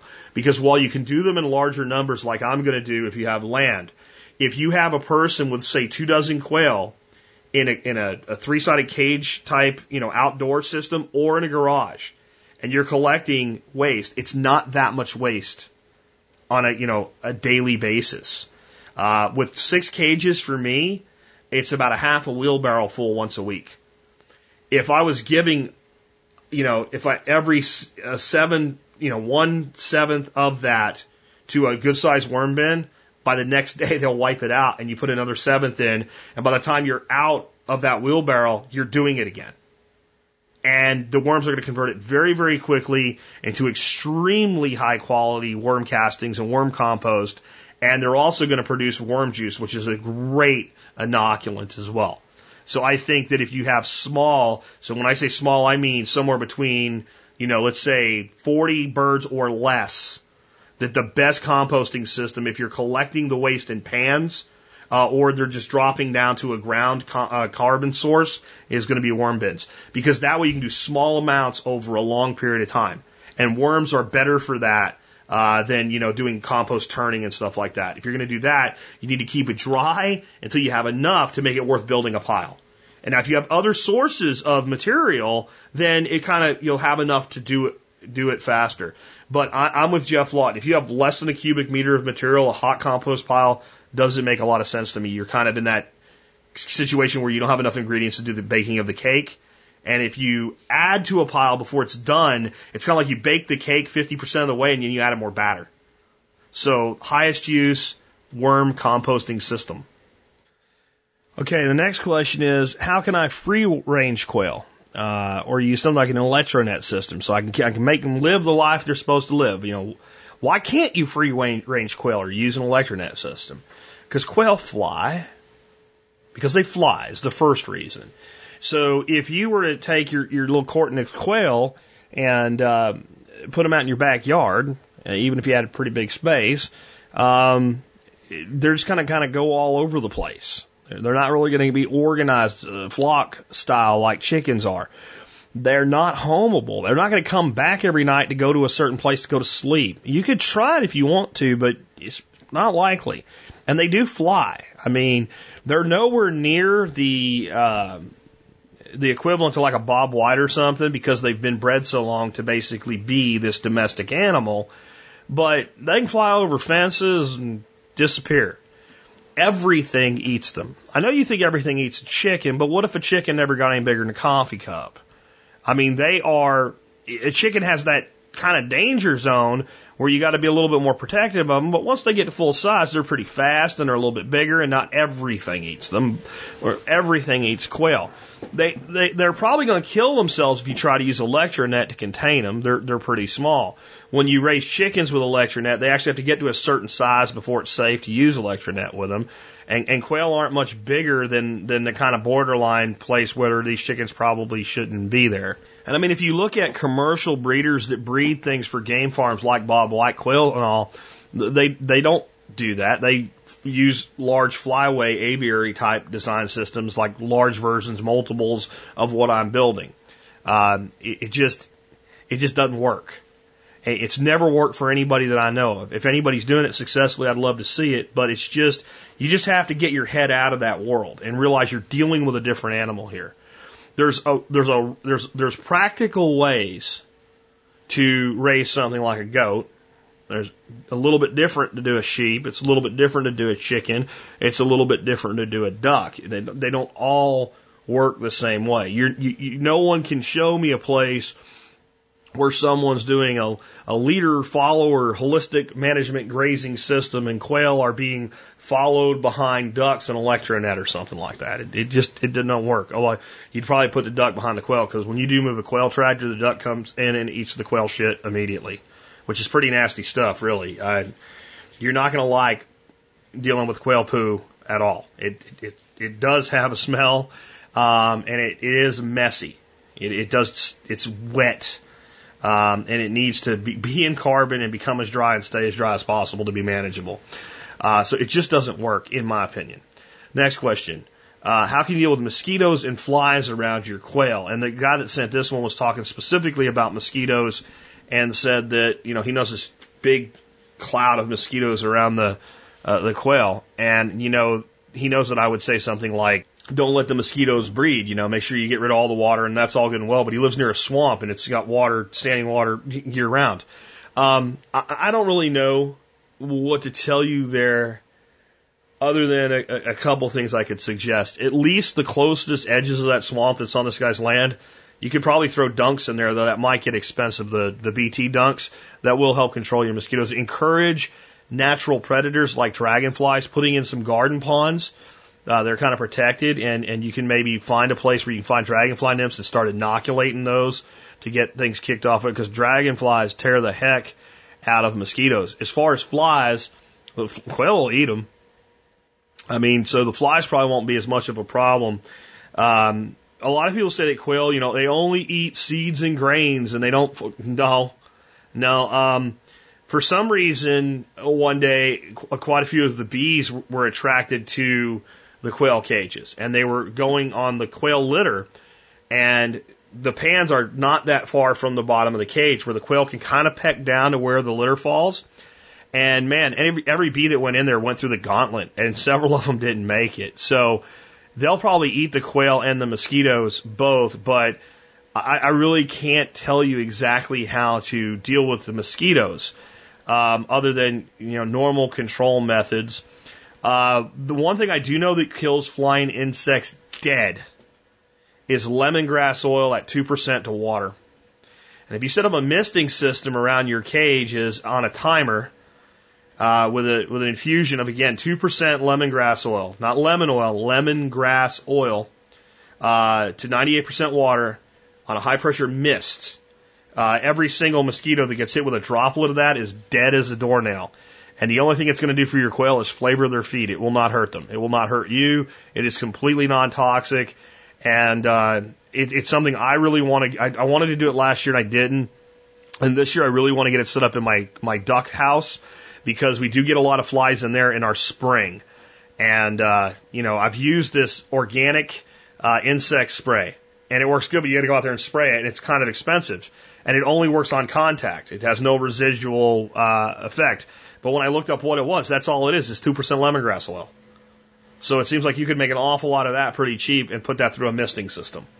So that would be my only real way to control flying insects around poultry uh, with some type of a insecticide that's not really an insecticide. It, it, it, it's and what I mean by that is, let's say I, I sprayed lemongrass oil on my plants, I, I wouldn't hurt any insects unless I got it on them when I initially sprayed it. So the residue is completely non-toxic to everything. Um, but flying insects, when, when the mist gets on them, it eats into their body and kills them dead, and it kills them quick. The next question is, could you do quail seasonally and not keep them through the winter? Um, because they just don't want to for some reason or another. You absolutely could. And it may be perfect for some people. Let, let's imagine how we might do this. Let's say we wanted a really big yield of quail and we were going to get somebody in this situation specifically to hatch uh, quail for us so that we didn't have to do it ourselves. So what we could do is we could build ourselves for, let's say, if we wanted to do 100 quail, uh, we, we might eventually need to get them into, let's say, four chicken tractors. But even if we're going to do our own brooding, and I'll talk more about brooding in a bit with another question, I'm a big fan of not using a brooder box unless you absolutely have to. So we could put a hundred of them easily into, let's say, um, a, a, a three by five tractor, which would be pretty movable and manageable instead of a four by eight like I have, which is kind of unwieldy. So a three by five tractor, 100 quail and 15 square feet. Okay, hold on. At, at this point, while we're brooding them, they are the size of a golf ball. If we had them in a brooder box, they would be in a probably a much smaller box. And there's a reason for that because we make sure everybody stays where they need to be and warm and dry and whatever. But then what we would do is we put our hundred little babies in there and we cover it with a tarp to block the wind. And we leave one side of it open for airflow or maybe two sides of it for airflow that are not where the strongest winds are. And we put a heat lamp in there at an angle so that kind of skips across the tarp. And we use the silver side of the tarp on the inside. And if it's cold enough, we run that heat lamp during the day. But probably by the end of the first week, we don't have to anymore. And we keep those birds in there till they're two weeks old. They're probably going to be much hardier than if they'd been kept in a, in a regular quail cage. So at the end of those two weeks, we take our, our quail and we, we cut them in half. We take and we go 50 and 50 and now we're in two tractors. And they're still not fully grown yet. And that way, if we do have to do heat lamps or whatever and tarping, we're only dealing with two instead of four cages. So it's less work. And now we grow them out till about four weeks. And now we split them in half again. Now we got four, four tractors with 25 birds each. You could go much higher density than this. So, what if we, we get our guy to, to provide us with 140 chicks? We do the same bifurcation. By the time we get to week six, and these birds are close to full size, we call all our males. Because we're not hatching our own. We're not doing this year round. We're doing this seasonally. We call all our males. If we end up with a lot of females, maybe we have 100 females out of those 140, we're lucky, but we call 40 males. We call our 40 males, we slaughter them, we process them, we package them, we freeze them, we can them, we do whatever we're going to do with them. We eat some of them, we have a quail barbecue, now we're left with 100 females. At, at about six to seven weeks, we've got 100 females split up in four tractors. They're 25 to a tractor. You could do this with caging too. I'm just giving you a way to do it in a really cool way. Okay. Now we have our 100 quail, 25 to a tractor. We're moving our tractors through our system. We're going to collect eggs every day. We're going to eat all the fresh eggs we want. Maybe we seasonally sell some eggs and things like that. All our surplus eggs. We're going to get our quail cracking tool. We're going to get a great big bowl and we're going to make a huge bowl of, of scrambled eggs every couple weeks. We're going to take the scrambled eggs. We're going to pour them into a uh, ice tray. We'll take the ice tray and put it in the freezer. Once they're frozen, we'll crack the ice tray. We're going to take a dozen quail egg ice cubes, put them into a Ziploc style uh, bag that's also a vacuum seal bag. So they make these vacuum seal bags that once you cut them open, you can reseal them with a, a zip uh, lock style, but they're vacuum sealed until you do that. Okay? Cabela sells them. Vacuum seal them, and they're a dozen eggs, basically, a dozen chicken egg equivalent per package. stack those in our freezer until we have enough to make it through whatever our winter is going to be for us. When we're happy that we've had enough fresh eggs and we, we've put enough eggs up and everything, everybody's happy, we kill all our quail, process them to meat, and put them away. Or when we think, eh, we're pretty much there, we kill half our quail. Now we're only moving two tractors every day, so we put 50 quail up. We still have about 40 to 50 eggs a day coming out of them. We sell, collect, do whatever we want till we get to the end of that cycle. And then when we get to a point where like we're done with eggs and I don't want to do this work anymore this year, we kill them. If I wanted to do a second cycle, I talk to my guy, I figure out when all my birds are going to be dead by, and I only need six weeks to get to meat size. So I could do one more meat cycle, another hundred birds in the fall, and when they're, you know, six to eight weeks old, since I'm not looking for eggs out of them this time, I just kill them all. I could run them like meat chickens. I mean, think about that too. I could go out, if I'm only going to raise them to six weeks of age, in a three by five, I wouldn't even, a three by five tractor, I wouldn't even sweat 30 birds. I, it's a half square foot of bird. I, I wouldn't even sweat it. So I built four tractors. I, I, I put all of them in there as a brooder, and I, I them in a tractor. So they're used to that environment. As they get bigger, I keep breaking them up into more and more tractors. I raise them to six weeks, and I kill them. I don't want to do that many birds. Okay, at six weeks, I kill all the biggest birds I have. At seven weeks, you know, what I do is I say, seven to a hundred, just to make the round numbers. At six weeks, I look at them and I go, here's my 25 biggest birds. I'm going to slaughter those. At seven weeks, I do it again. At eight weeks, I do it again. At nine weeks, I do them done for the year. I did 100 birds, put them away, just like tractor chickens. You can you can do this as seasonally as you want to, with meat and eggs, or just meat if that's what you want to do. It would really be a good idea though to have a local person to do your hatching for you. That's one way to do it. You could do them in caging the same way. You can set up that outdoor caging system we talked about, or an indoor caging system. You can grow out your meat birds that you source them somewhere else, and then there's there's always the hybrid. It doesn't have to be 100%. Let's think about it this way. Let's say I wanted to produce my own birds. Well, a good ratio would be about four females to a male, or five females to a male, somewhere in there. And I'm producing fertile eggs that I can hatch if I want to get into hatching. And how many of those pairs do I need to restock myself in the spring? If I have five girls to a male, I might be a little worried about fertility. So let's go four girls to a male. So five birds to a cage, two cages indoors. That's it. And I got eight girls. They give me eight eggs a day. I can save my eggs for about 10 days before I put them into the incubator all at the same time and get them to hatch pretty close to each other.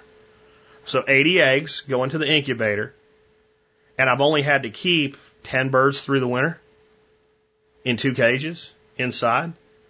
Not a lot of work. And if I put lighting in there and make sure they have everything they need, they'll still give me eggs through the winter. So I can run a small group as breeded stock through the winter and produce meat stock to run outside in the spring, summer, and fall.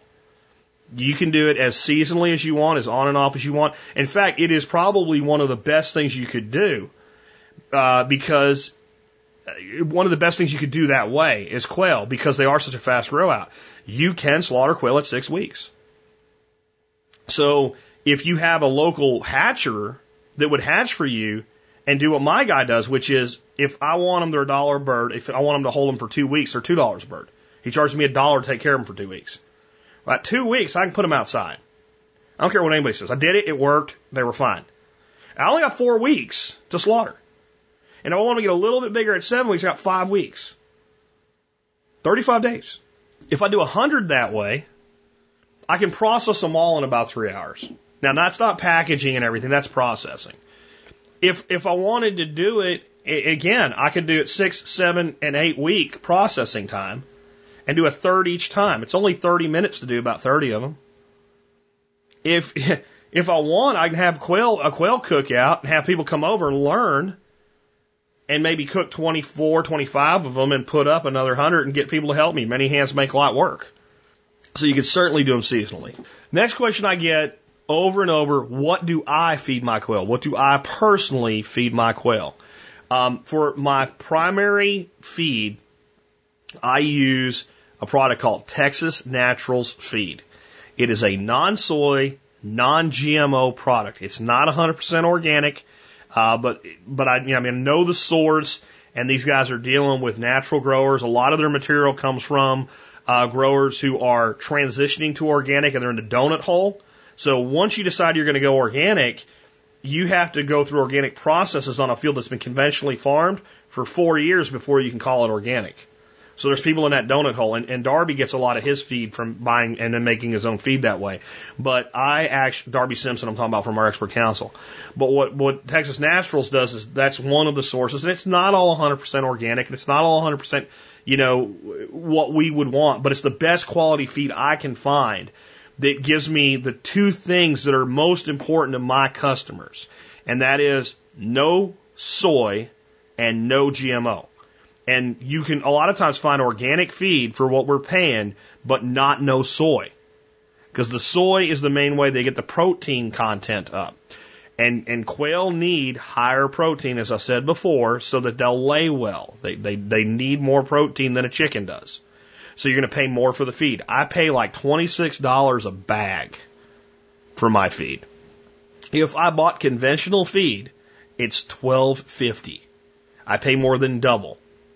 But with eggs selling at even four dollars a dozen, it's it doesn't it, it, it's not even a concern financially. It's it's it's far more profitable than chicken or ducks per unit.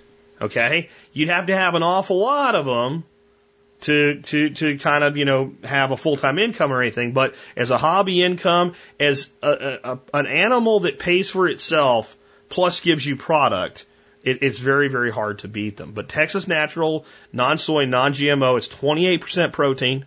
Uh, and the primary um, uh, protein meal in there is peanut. And you can look it up, and I'll put a link in the show notes to Texas Naturals Feeds, and you can see all the other stuff they have.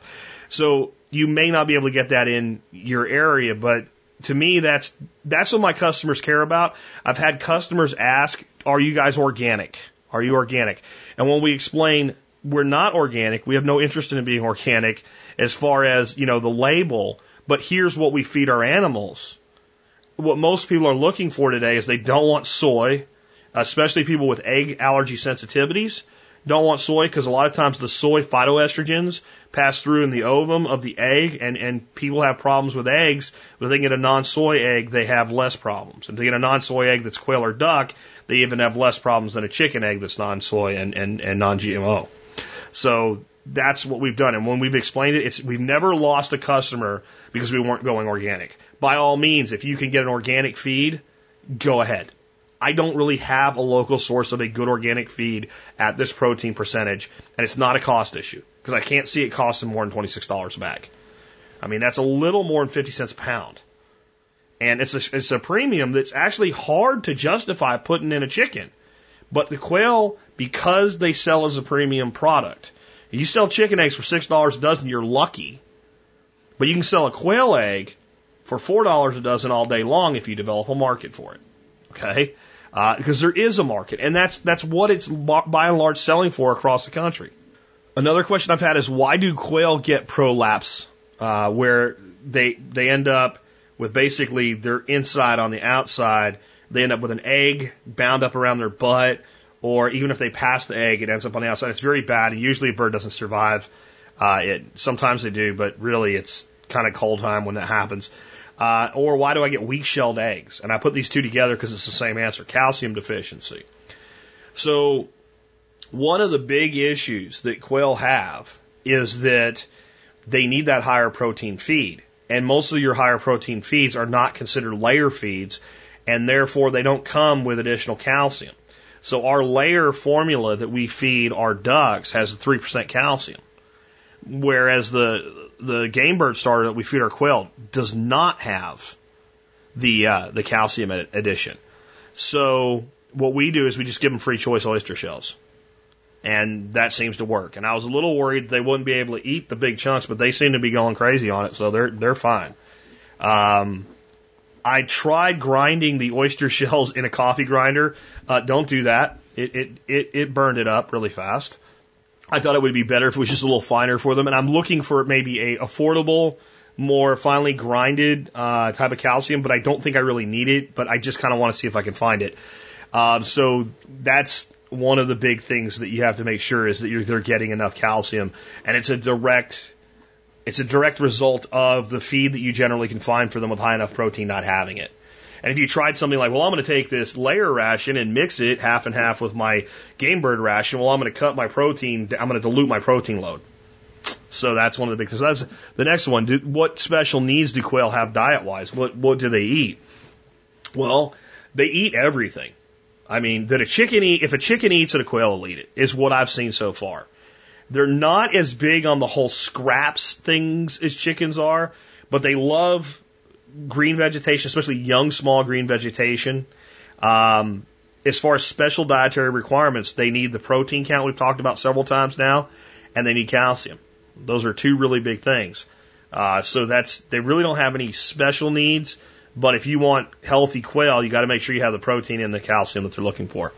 Um, how do you minimize feed waste? Well, I've, I've kind of mentioned that already, but the way you minimize feed waste with quail is you don't let them have the ability to, to, to rake and spill the feed because that's what they'll do. So don't fill your feeders to the top. Make sure that they have to put their head through something to get to the feed. Those are your, your two biggest ways to minimize waste. And what I've seen people do, my, I had just had to remind Dorothy, my wife, about it yesterday. We have this feeder on the back of the cage and we have holes cut in the cage and they have to stick their head through the cage to get to the feed but she filled it all the way to the top so that they would have food forever or whatever. And as soon as she did it, man, they started raking that stuff out of there. So make them have to not just go through something, but down into something so that if they move it around, it doesn't fall. So it's not that they're not, they'll do the same thing. It, it just doesn't have the result of the food being dispersed. I don't really think it's so much that they're looking for the parts that they like because feeding them a game bird crumble, I don't know that there's that much difference from piece to piece. It's kind of all blended together. I think it's just a natural behavior for them to dig around in things, and then I'll pick this and I'll dig that and I'll pick this and I'll dig that, and it's just that natural behavior results in all of that waste. If you need a contain uh, like something to feed them because you don't have an outside setup yet, the chick feeders that you buy for baby chickens that are like long like a trough and they have little holes in them, those work great. Right now, uh, because I don't, I, I'm playing with this caging and trying to figure things out. I haven't wanted to alter it yet after Steve built it. So only one of them had the external feeder. So I haven't cut holes to put the other. So I'm using these, you know, inside the cage feeders for them right now. I have the, uh, the galvanized steel ones that are about eight inches long that I use to, if you've seen the videos of my baby ducks drinking water out of them, those. And all I do is feed them about, fill them about three quarters of the way up. Don't fill them all the way up. And again, as long as they have to stick their head in the hole and they can't rake across the edge, we don't have much wasted feed that way. The problem with those, and why you're going to want to get your feeder outside, isn't a food waste from a throwaway thing. They poop in it, and you end up with little clumps like cat litter of your crumble. So there you go. Um, just real quick though, before we move on from here, I did miss one thing with the dietary requirements, and this kind of applies to feed waste as well when you have baby quail, like until they're about two to three weeks old, you may want to get that coffee ground that I ruined and run your feed through there and cut it down to about a quarter of the coarseness. The way that game bird starter comes is a bit big for them when they're that small. I mean, it's really kind of dramatic how small they are and how fast they grow. Uh, what is the best breeding ratio of males to females? I kind of mentioned that. A lot of people do four to one. A lot of people do three to one. You can do five and it's not a problem. Here's why people tend that do this for a living not to go to five to one. Five to one works. Six to one, not so good. Okay? Well, what, why, why does that matter? Well, think about it this way. I have four cages that I have set up for breeders. Each cage has one male and four females. And one of my males dies. So now I take a female and move it to a cage, a female, move it to a cage, female, move it to a cage, and I've got now five to one in three cages. I've got one spare female. Screw it. I go to one cage, I go six to one until I get a new male. If I'm already at five to one, then I need a new male to keep my breeding up. So by going a little lower with the ratio, you create a redundancy if you lose a male. If you go three to one with your breeding and you have a you know a few breeding cages and you you just just move your girls over until you have new boys. So that's kind of why people stick to that ratio.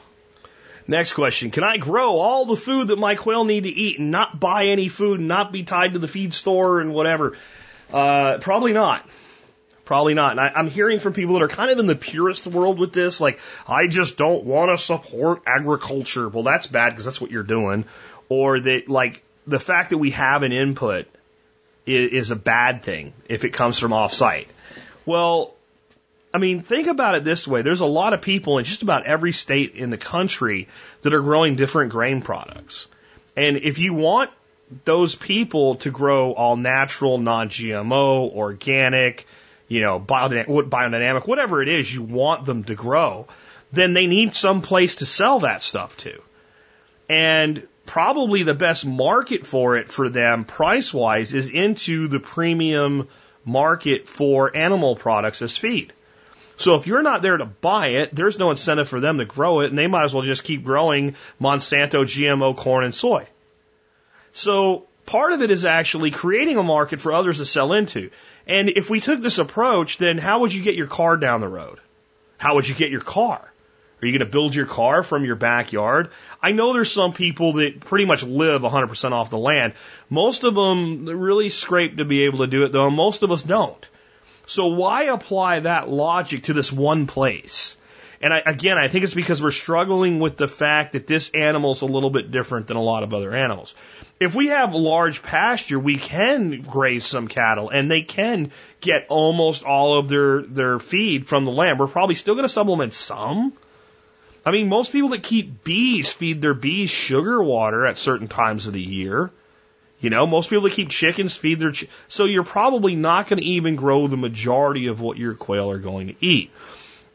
Quail need protein. And you can say, well, I'm going to do black soldier fly larvae. Yeah, go ahead and do it and try to feed 90 quail with it. You, you, you're not going to grow enough of it. Um, there's all these things we can do to supplement that. And, and that's why we're going to be doing things like growing microgreens basically for the quail. Growing sunflower, they love sunflower sprouts. They, they, they tear them up. Now they don't like them the way the ducks do. So the ducks, I do my sprouting with my sunflowers in a bucket. The quail like when they're kind of grown up. About, you know, let's say about a day or two before you'd cut them for yourself. When they're like half grown, man, they love those things. So you can do that, and that's a very easy process. You can basically get some sprouting trays uh, or some microgreen style trays, and get a great big 50 pound sack of black oil sunflower. It'll be GMO if it's from Tractor Supply. No, it won't. There's no GMO black oil sunflower. At least not yet. So while it's not there, let's not worry about it. And that, that bag will grow tons and tons of cycles of those greens. And you don't need lights and all that stuff if you're doing this for quail with just sunflower. Find filtered shade, and for most of the year, when it's not too cold, you can just grow grow this out about once a week. You're turning a tray over. So if you had seven trays and a soaking bin, you could be giving your quail a tray a day. And, and that's a great supplement. And that's kind of what we're going to do on a larger scale with ours. Um, there's a lot of stuff you can grow that they like millet. You know, they, they really do like millet, and Japanese millet grows really fast, but your birds can't healthily live on that. Millet is 11 grams of protein to 100 grams. Since that's the metric system, the math's easy. It's 11%. You need birds getting 26% protein. So we can grow some millet and they'll eat it and they'll like it, but every time we feed it to them, we're dragging down their total protein intake. So, and if we did grow millet, or you think you're going to harvest millet and you're going to harvest your seed every year and replant? See, I, I just think that we're sometimes, sometimes I think in the world of like regenerative agriculture, we're looking for problems that aren't there um, a person wants to provide, and I understand it's a noble goal. And if you can do it, great. This is probably not the animal to try to do it with. And again, it doesn't make any sense unless you never go to the store and you never buy anything and you have no inputs into your life. I mean, in the end, you have to think about the fact that we all, we all exist as part of this larger ecosystem that human beings are part of. And commerce is a natural thing between human beings. If it wasn't, nobody, we wouldn't have a job right? And I, I know some people think we're going to live in some kind of utopia with no money and all the food's going to be produced in backyards. And you know, God love it. If it could happen, I'd be the first person banging a drum for it. But it's not going to happen anytime soon. And it's these steps that are going to get us closer to that. So I, I don't think you're going to be able to grow 100% of what your quail need. In fact, I'm going to tell you that it's all but impossible. And until you show me somebody that's done it, I don't think it's possible. And especially if you're a small producer on a small piece of land, I mean, to, to do it for a dozen quail, you're going to have to dedicate the whole 100% of your land's effort to feeding quail. Um, it, it just, there's certain things that people should specialize in to a degree. So I grow quail, but I don't grow chickens. That doesn't mean I don't think chickens should be grown. I've just chosen quail. So I'm going to be better at quail than somebody that just does chickens. And They're going to be better at chickens than I am. And there's room for so many people in this space. Why can't there be room for people that are producing high quality feed that are specialized in that? Because it's a specialized business. And not every place is good for growing feed for quail or birds. And some places where it's really a great place to keep animals, it's not really the best place to grow their feed. And sometimes it's not even that far away that is a much better place to grow their feed. So that, that's my, my thought on that. Um, lots of people, but my climate's really hot. They're tropical birds from Japan. They can handle heat. What they can't handle is direct sun that they can't get out of and not having water when it's hot out. Um, we had one time this year with my tractored quail that I got kind of busy and I didn't give them water in the middle of the day for about an hour longer than I should have. And the tarp that I had on there for shade, just, I mean, it just sucks, right? One thing goes wrong, multiple things go wrong. Wind blew the tarp off. They were getting too much sun. They were out of water. They looked miserable. They were panting like chickens pant. They looked like they were moving a little bit. I was afraid I was going to lose some. I filled up all their water. I got shade back on them. And in 15 minutes, everybody was happy. So, I mean, but as quick as they were better was as quick as they, they started to head downhill. So with hot climates, shade, airflow, water, you're going to be fine. I mean, if you're doing this in Death Valley or something, that's different, but most of the United States is no hotter than the hottest parts of Japan. So what's the other one? But I live in zone 17,000 below zero B or whatever. I'm in, okay, cold weather. Block the wind, keep them dry, and possibly in the coldest times provide them supplemental heat. And certainly, if they're going to be in an outdoor environment, supply them some sort of a, a secondary housing, like I said, Tupperware bins with a hole cut in them, something like that. They'll be fine. If you're in a really cold situation or it's just easy to do, like I don't think it's so cold here ever that I really need to do this, but I can throw a heat lamp array into my aviary and the heat lamps just clamp on. They can clamp onto the shelving. So when they move, I can just move. I can have two or three heat lamps and just have a, an area that's kind of uh, additional warmth. But if you keep them from being exposed to the wind, and unless you're like in in, in I don't know Barrow, Alaska or something, they do fine.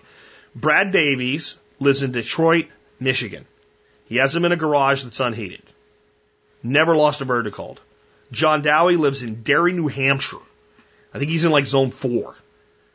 He has them outdoors, but they're protected from wind. He's not lost any from cold. So it's, it's, it's just think about them like a chicken, a smaller chicken. And if you give them the same types of protections you would give a chicken and a little bit more physical protection because they can't just be allowed to, to free range like a chicken or what have you, they're, they're probably going to do okay. Chickens are also tropical birds, by the way.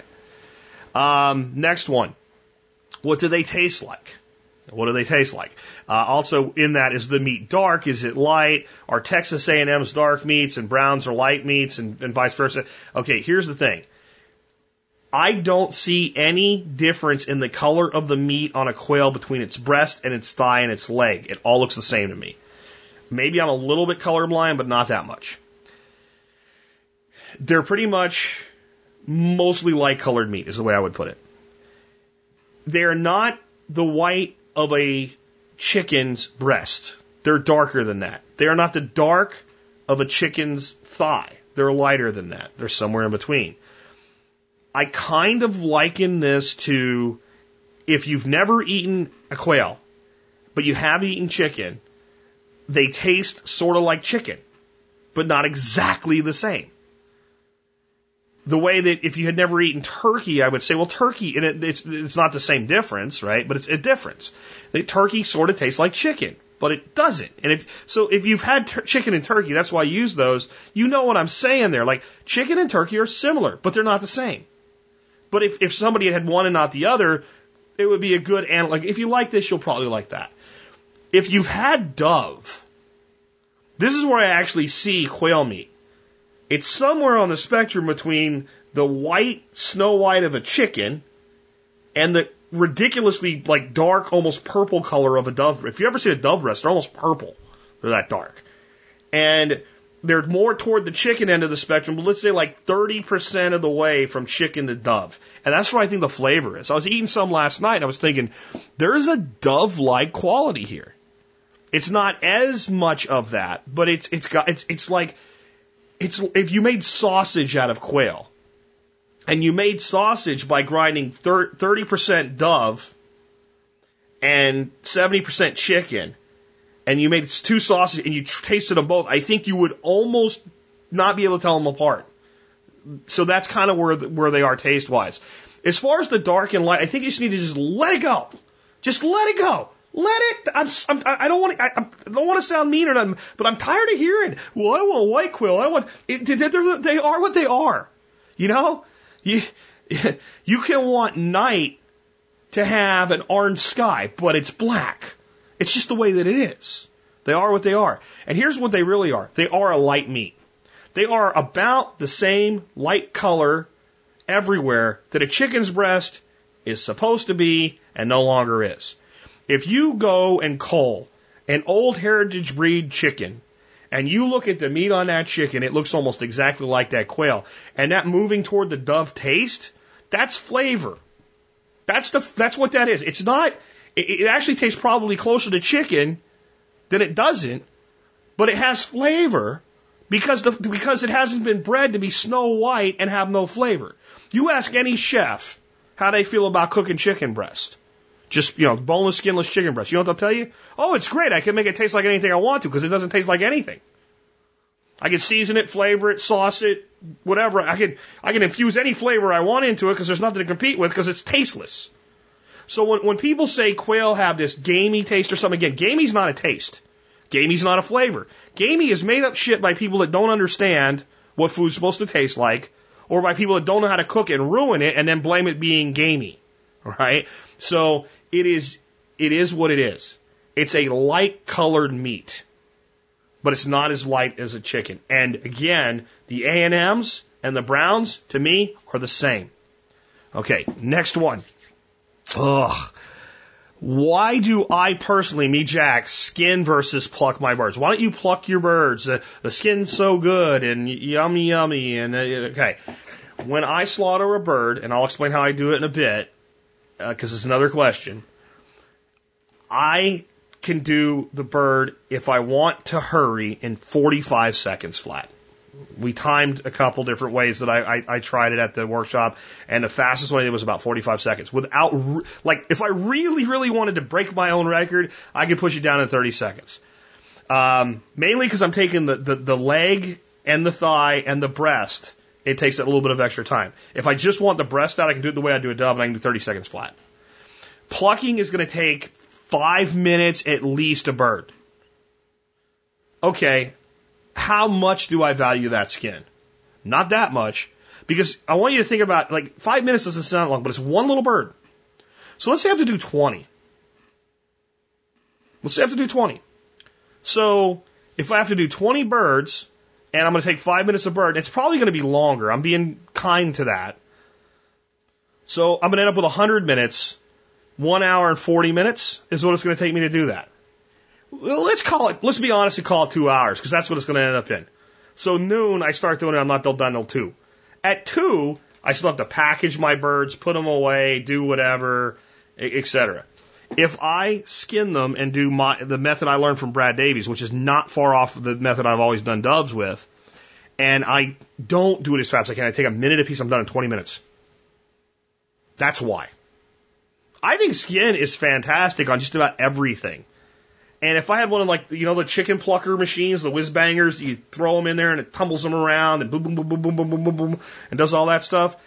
If I had a little mini one and they make them, and someday if I'm doing a lot of this, I might go to it. I, I would consider doing that. But what else do I not have to do when I skin them? I don't have to scald. I don't have to get out a pot. I don't have to have a, a heater, a burner, something like that. Hot water. It's another step. Everything's wet. It makes a bigger mess. This is my setup for, well, I'm going to hold off on that until I, I get to it. But I skin versus pluck my birds because it's faster and because they taste fantastic even without the skin. It'd be great if it was there, and if you were selling to restaurants or something like that, it's it's a different issue, and they probably want the skin on. But there's so many wonderful ways to make quail skin off. You know, if you want skin on it, give it a skin, a bacon skin. You know, wrap it in bacon, and, and you won't miss the skin. Um, next question. How do I personally slaughter and process quail? Um, we do have videos somewhere. I'll try to find one. If, if not, the next time I, I call, I'll, I'll shoot a video. Um, but it's hard to explain, but yet it's pretty simple. There's a lot of people on YouTube already that have done videos, so you can go to YouTube and search for for processing a quail, and you'll see how to do it. But basically, I grab a little quail and I hung him upside down. I hold him by his, I hold his wings in. A lot of people hold them by the feet and let them flap around. I don't do that. This just works much better. So because they're small enough, you can just get your hand over them. So you get your hand over the wings. You turn him upside down and face him away from you. So he's looking the other direction, never sees it coming. And I take a pair of scissors. Well, let me stop there a second. Oh, here's how I set up my processing station. I take a table, like either a picnic table we have outside or like a folding table, I set that up. On top of that table, I put a pot of ice water. And on the ground, right in front of that table, I take a five gallon bucket and fill it three quarters of the way with clean water. I take another five gallon bucket, I put a garbage bag in there like a little garbage can. Now I'm ready to go. And the only other tool I, need, and this is why I like this method, the only other tool I need is a pair of scissors. And I'll tell you the truth, I can do it with my bare hands. A little bit different than I'm going to describe, but I can do it. So a pair of shears. So now I've got him upside down, held by the wings, and I've got him over the bucket with the garbage bag in it. Boom, off goes the head. When you do that, the fluttering starts. This is why I don't hold him by the feet. If you hold them by the feet, they're fluttering, blood spurting all over the place like that. The heart's beating, the body's quivering. Well, if you just hold the wings, the body quivers and it pumps all the, the, the residual heartbeat pumps all the blood into the bucket. And it doesn't go all over. You hold them there for 20 seconds. And this is actually why it takes a minute. If you, if you just keep going at this point, you can, you can do this in 45 seconds, but then you've got this kind of moving around bird. So you wait, you know, 10, 15 seconds and most of the movement is gone by then. And most of the, the blood is spurted out and it doesn't, it's not like a chicken where it's a lot. It's like a little dribble and it's a little fast dribble and it's a slow dribble and it's a drop. Okay. Then I take the bird and I turn them around and I pull the wings out and I just cut the wings off with the shears. If you want to get the little bit of meat that's in the first part of the wing, you can cut the wing at what you'd call the elbow. So you know on a chicken chicken wing, you've got the tip they throw away, or you make stock out of it. You got that you got the forearm piece that's got the two bones in it, and you got the little piece you call a drumette. You have the quail, the little forearm piece is nothing. But there is a little bit of meat on that kind of, you know, drumette piece. So you can cut it at what would be your elbow if you want to. And it's not really any harder, but it's not really much there. And it cooks faster, so I don't know what you'd really do. I guess you could make little tiny hors d'oeuvres out of them or something, but I just cut the whole wing off. Then I turn it sideways. I cut the two feet off right where the bare part hits the feathers, right where that joint is. I cut right through that joint, snap, snap. Okay? Then I turn them around so you're looking at the butt and I cut the butt off. All right? Just just like again, I'll do a video on this. You cut the butt off and once I've done that, I just start peeling from there. I just peel the skin off. And I peel all the skin all the way off the bird, and you just keep pulling to get most of the skin off. You might get a little bit kind of sticking on the backbone. Don't worry about it. I'll tell you why in a second. But you peel it, and then you flip it over so you're, you got the belly laying in your left hand, the back sticking up. I take my shears and I cut down one side of the backbone, cut down the other side of the backbone. Pull the backbone out. If you're going to use the backbone for anything, you kind of do it slowly and pull the stuff off of it and you get a clean backbone. You can make, if you're doing a lot of birds, you can make a big pot of quail stock just from those backbones. If you're going to not use the backbone and you pull it a little bit quicker, it'll pull most of the guts with it. It'll take the kid, the kidneys will stay on it, like the intestines and all will come with it, and you kind of grab and pull them with it, it all comes out at once. What I did last time, I pulled the backbone out, pulled the guts off, and gave the backbones to the cats. And the cats devoured them, bones and all. Ate every bit of it. I think Fox had four and Dana had five, even though she's a smaller cat before they, they wore out on it. Um, and then you throw all that stuff, including the backbone if you're not going to save it, into the, the waste can. And that'll leave the gizzard, the heart, and the liver and the lungs. You reach down and pull the gizzard out slowly. It kind of starts to pull the liver with it, and it'll come free, and then the liver's kind of sitting there. So you pull the liver out, set it aside if you want to keep the liver, and the livers are wonderful. Don't cook them too long, hot and fast, fried, just sprinkled with a little bit of flour, salt, and pepper. Wonderful that way. Fry until they start to get a little crisp on the outside and get them out of there. If it's mushy, you've cooked it too long. So liver out. If you're going to throw it away, throw it away. Give it to the dog, make sausage, whatever. But I save it to cook. And then the heart's there. You pull the heart out. You set the heart down. And then you take your knuckle, your, the, the thumbnails, and scrape the lungs. Take the whole chicken or the whole tur- uh, turkey, the whole quail, and that bucket of water, dip it in there and swirl it around to clean it off. Pull it out, check it, see if there's any other spots you got to get the lungs or whatever. Go back in there, move it around. Any kind of feathers that are sticking to it will come off in the water. This is the important part. When you pull it out of the water, pull it quickly so you have it all the way under the water. Just kind of jerk it out of the water, and all the feathers that are sitting on the top of the water won't stick back. You have a clean quail into the thing of ice water. It takes less time to do than it took me to explain it. And I also just throw my hearts and livers in the ice water. A lot of people don't like to throw the livers in the ice water because if you put livers in water, they go from this beautiful red kind of to this washed look. Well, guess what? Guess what happens when you do that? It's pulling a lot of that minerally stuff out of it, and you have a nice, clean tasting liver. Now, whenever you're dealing with livers, there's a place where there's a little green thing kind of attached to the liver. That's the gallbladder. Sometimes it's a little tricky with, with small birds like this. It's not that hard to just kind of just kind of keep an eye out for it and make sure that you kind of separate it. If one opens up and it gets on the liver, throw that liver away. The, the gallbladders are nasty. Next question. I've heard a lot of you know people saying I've, uh, I've heard all this stuff about uber productivity. How many legs, eggs do these things really lay? From eight weeks forward, if you give them everything that they need, they'll lay on average one egg a day, and they'll do that for a year. Most people that do them regularly never let them get that old.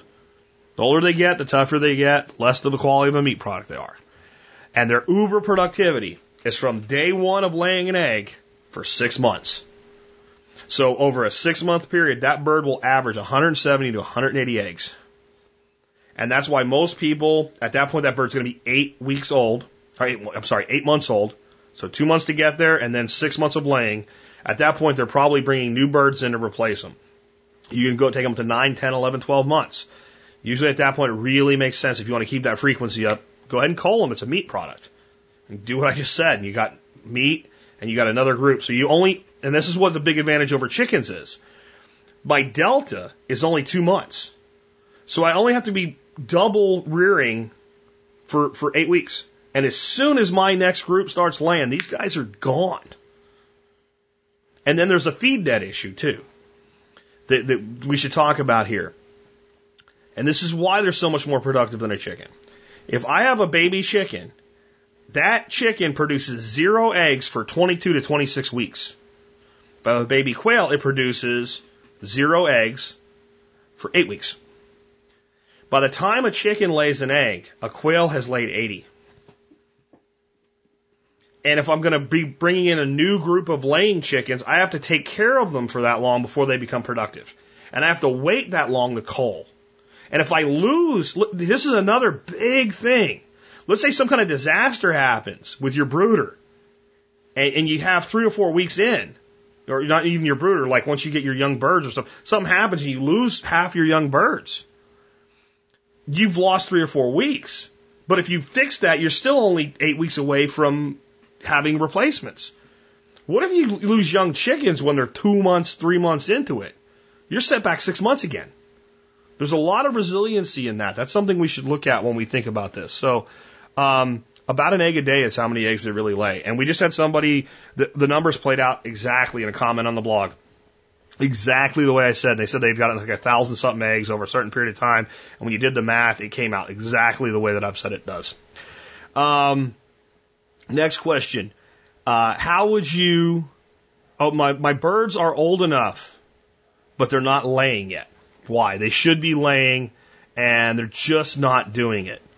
Um, well, there's the most likely reason is daylight.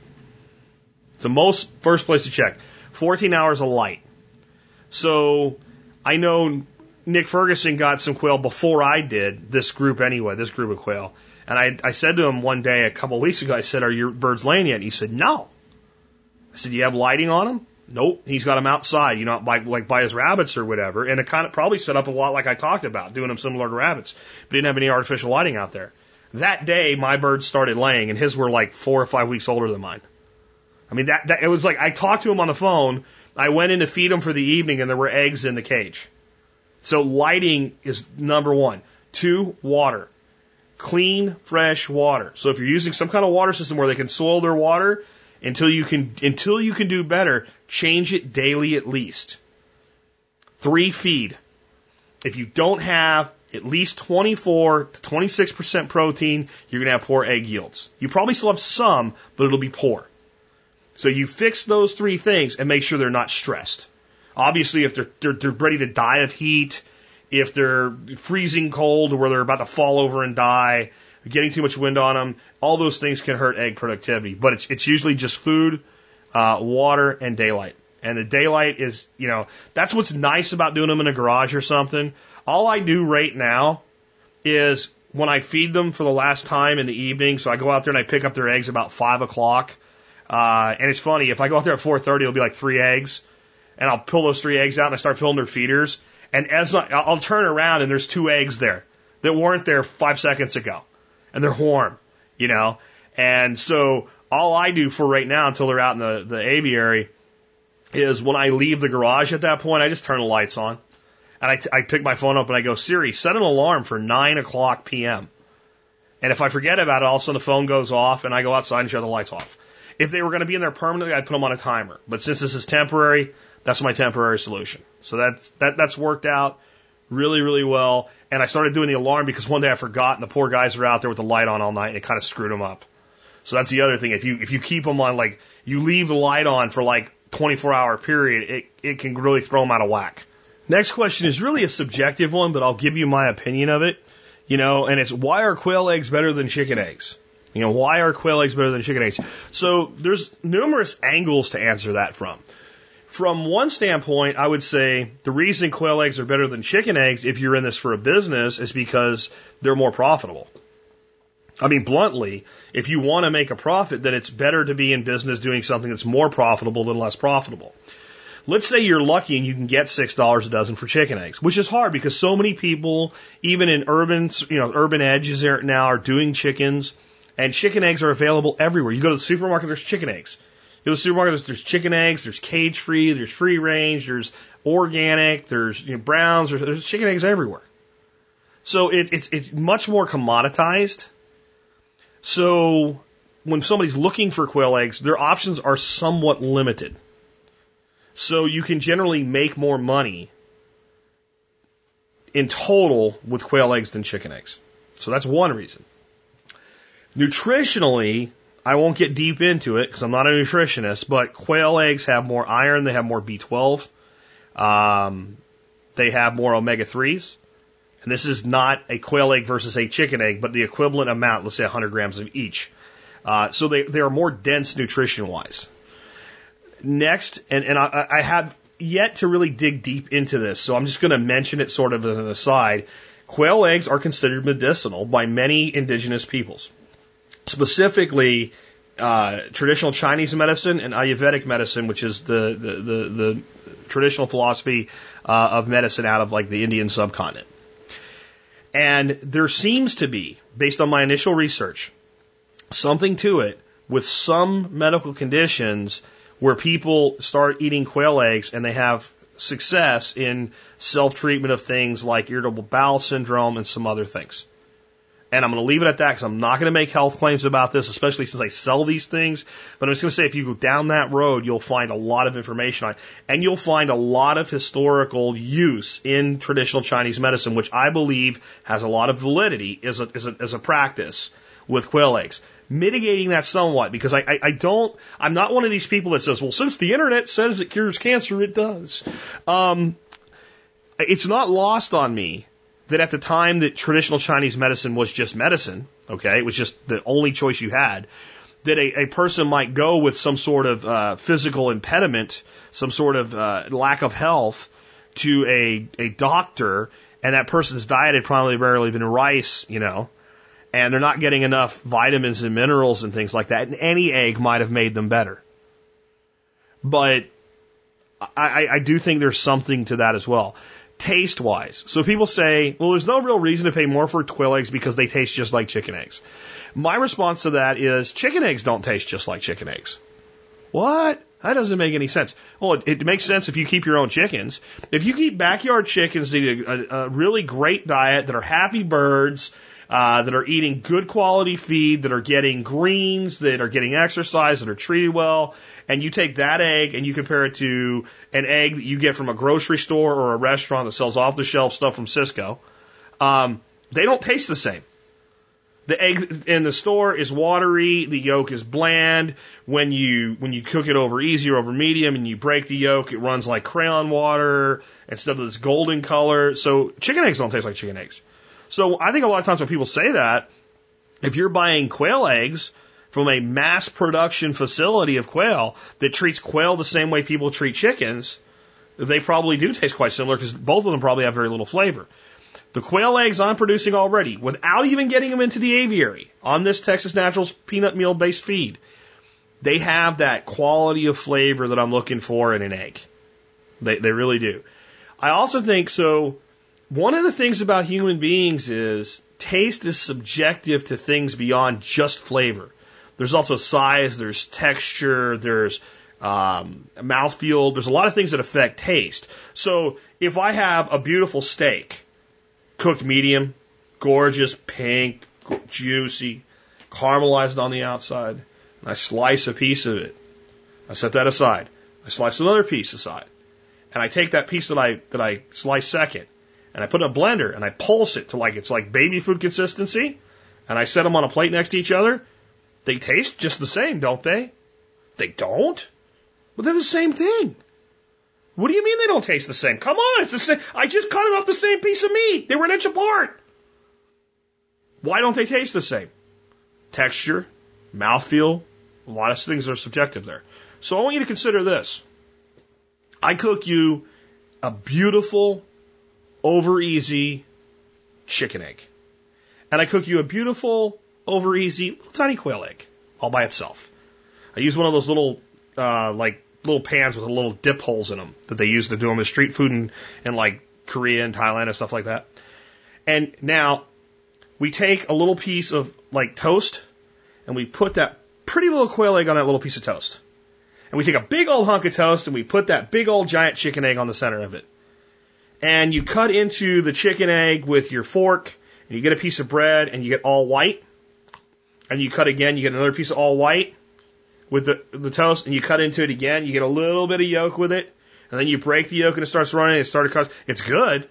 But what if we take that whole little quail egg on that little piece of toast, and we pick that up and we put it in our mouth, and we experience the entire thing as a single taste? Do you not think it's different? Because it is. Now, if I scramble quail eggs and scramble chicken eggs, and they're both qual- of the same equal quality, they taste very, very similar. But I'd say that about duck eggs. If I scramble duck eggs and scramble chicken eggs, don't taste much different if they're both good quality. Over easy, over medium. The, the, the, the, the viscosity of the yolk's different, the flavor, the texture. That's what makes a duck egg superior. So I think a thing with a, with a quail's egg is the fact that I have this single bite size thing that I get the totality of it. So here's another example. Pickled quail egg versus pickled chicken egg. I bite into the, the pickled, uh, chicken egg. Unless I'm a pig and shove it in my beak, right? I get mostly white, a little bit of yolk, then I get this different, but a quail egg's a little pop, and I get the whole experience in a single package. So I think from like, does this change your life? No, but when you're talking about food presentation and you, you, you kind of want to take something to a new level, that quail allow a gourmet approach to that. That's a lot of what they're used for.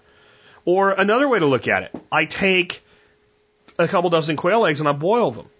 I peel them and I cut them just long ways in half. I put them in a salad. When I eat that in my salad, I get that whole half a quail egg mixed with the of crouton and the, and the greens and, and the dressing and things.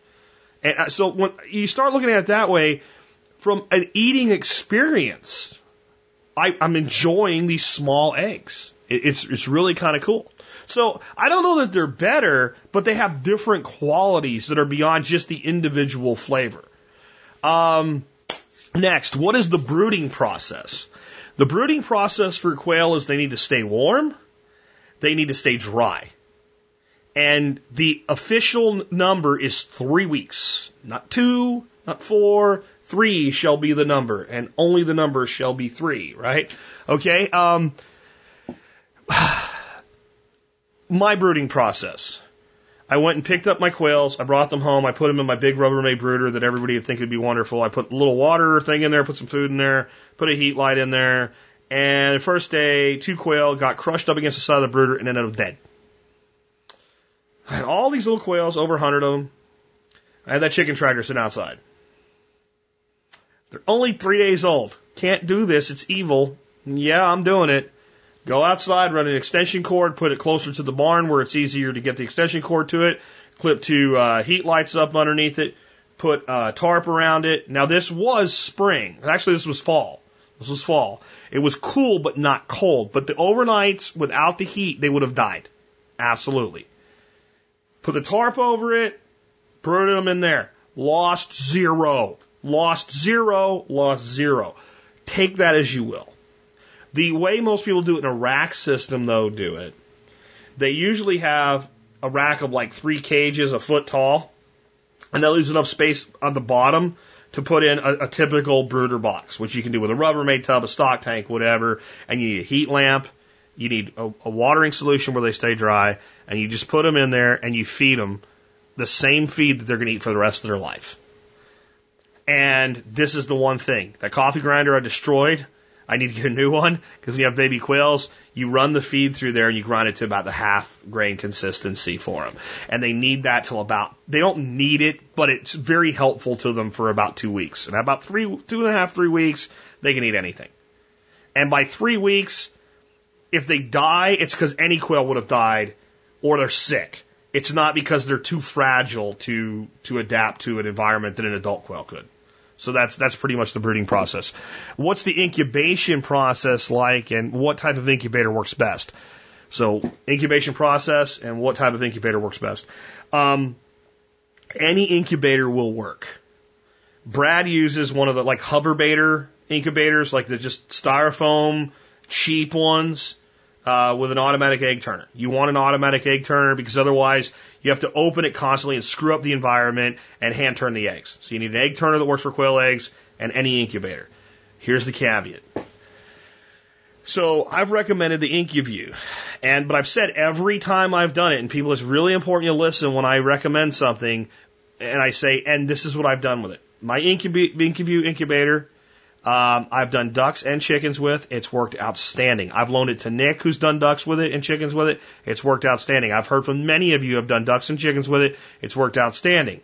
One person bought it, tried to do quail, and they failed. And they said, why did it fail?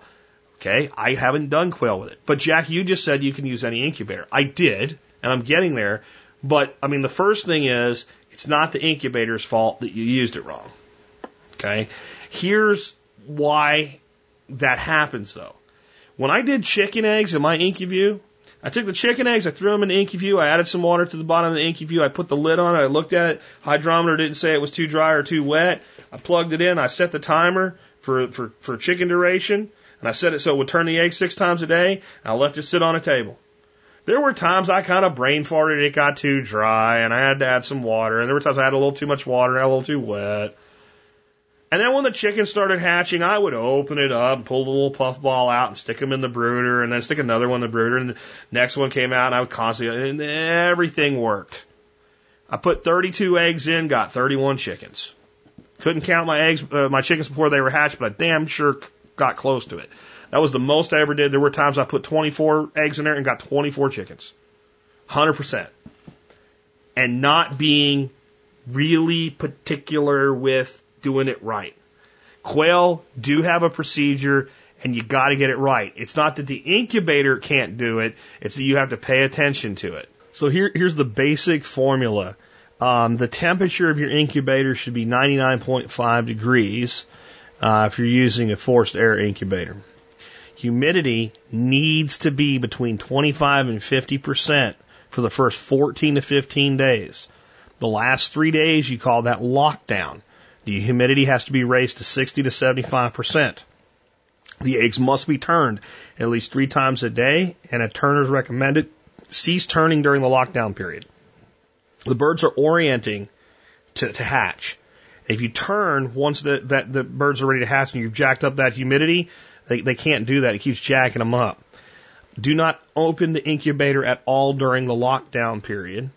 And the chicks can live about 24 hours in the incubator. They, the birds, just like little chickens, they ship in the mail. They can go two day a, a day with no food or water. So you leave them in there pretty much till everybody's hatched and take them all out at once. And uh, that's that's the basics of it. The big key is the humidity.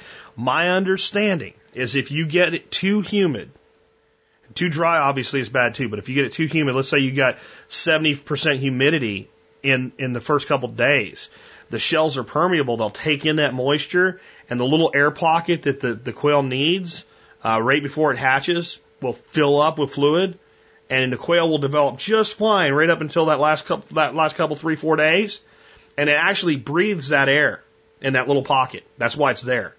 So you know when you candle an egg and you see that little space up there, that's what that's for. The bird breathe like when the bird is ready to come out but hadn't got out yet, it, it's breathing the air in that space until it pips a hole in, in the eggshell and can breathe the outside air. So your your quail will be developing perfectly, and then just a few days before it's going to hatch, it'll drown in its own egg. So that's why the humidity control is so important. Where if you go too light on your humidity, you end up with a dried out egg and it doesn't develop. So that incubation period is, is the most important. Now, Brad, Brad Davies has his whole PowerPoint deck on a site called Prezi, like for presentations, P-R-E-Z-I, and I will put a link to that presentation and has that information, a lot more stuff in the resources for today's show notes. All right, this is an interesting question, and it kind of goes to the inputs output question that's coming later to a degree, but it, it if I answer it for this person, you should be able to figure out whatever you're going to need using a similar formula. So the question is, how many birds do I need to eat quail once a week and eggs three times a week? And this was from a family, and I don't remember the number. Let's just say we have a family of four. So I want to eat um, eggs three times a week, and I want to eat quail once a week. It's a actually, believe it or not, you need less quail to produce the new quails to eat than you do to probably produce the eggs. But let's work this out and say 14 and, see if that would work for us.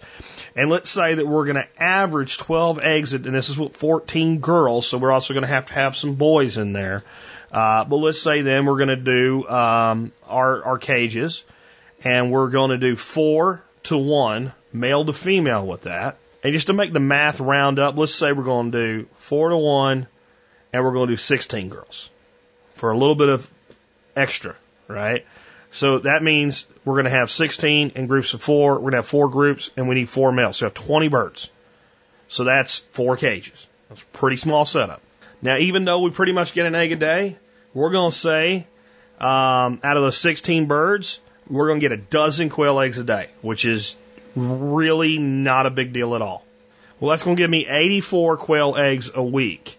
And if I take 84 and I divide that by 5, I'm going to come out to about 16.8. Uh, assuming that we're going to do better than a dozen with that many, maybe not quite 16 a day, but it would be reasonable to say that I could probably push that up to about the equivalent of 20 chicken eggs. So I'm going to get 20 chicken eggs a week. I'm going to eat eggs three times a week. Um, 20 divided by three is what, like six, right? So that gives me about six eggs per meal. So that you'd have to answer for yourself. Does that work?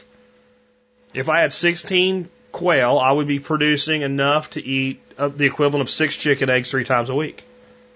And then at some point, you're going to have to not eat eggs to be able to to hatch out quail. Well, how many quail do we need for a family of four to eat quail once a week? Assuming everybody eats two birds, we need 400 and a little bit more, but we'll just call it 400 because you're probably not going to eat them every single week. You take two weeks off for vacations and holidays and stuff like that. So 400 quail. When we get this at that frequency, we're producing 4,368 eggs a year. So we need to take 400 of those to produce 400 quail for, for new hatched out quail for meat if we're going to incubate our own eggs. That leaves us 3,968 quail eggs. Uh, that means that it leaves us the equivalent of 793 chicken eggs, with, with considering five quail eggs to a chicken egg. That's 66 dozen eggs. So if you eat less than 66 dozen eggs a year, and most people probably do, um, and you take 400 out for making new quails, then 16 hens and four uh, four roosters to do that for you. No problem. No problem. But I would say, why not? Why not do a little better? Why not kind of scale that? And it, it, then again, you got to also say, well, are you gonna? Is your family gonna eat every time four people sit down to dinner? Are you gonna eat eight quail? Is everybody gonna eat two, or does everybody want three? Or does dad want three, mom wants two, and the kids want one apiece? You know, are you going to eat them as part of a meal, or are you going to be very paleo, or are they going to you know, be mixed in with rice, or however you, you have to work out the math for yourself.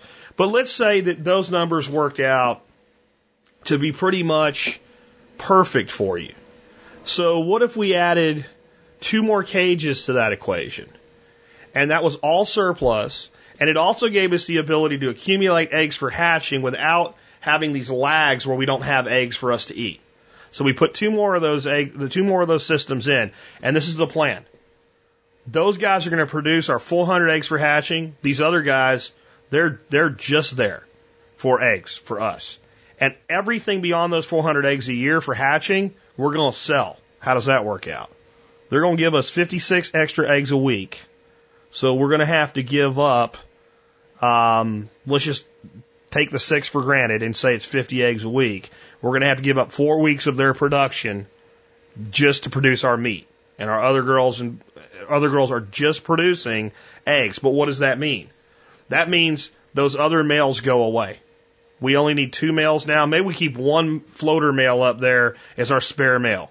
So we bring him into service if something happens to one of our other two breeders. They're going to give us an additional 2,912 eggs a year on average. That's going to give us 242 dozen quail eggs. If we sell them cheap at $3 a dozen to friends and neighbors, they're going to put, produce $726 in revenue. A quail, and this, this is kind of jumping ahead, but a quail eats about two pounds of food a day. Let's say you're feeding them a free, or two pounds of food a month. Let's say you're feeding them a premium feed like I am and paying $25 a bag. You've got 27 quail now. 27 quail, need 54 bags of, or 54 pounds of food a month, just a little over a bag. 648 bags of feed, or 48 pounds of feed a year. Let's round it up to 650. 13 bags of feed a year to feed that many quail. That costs $325.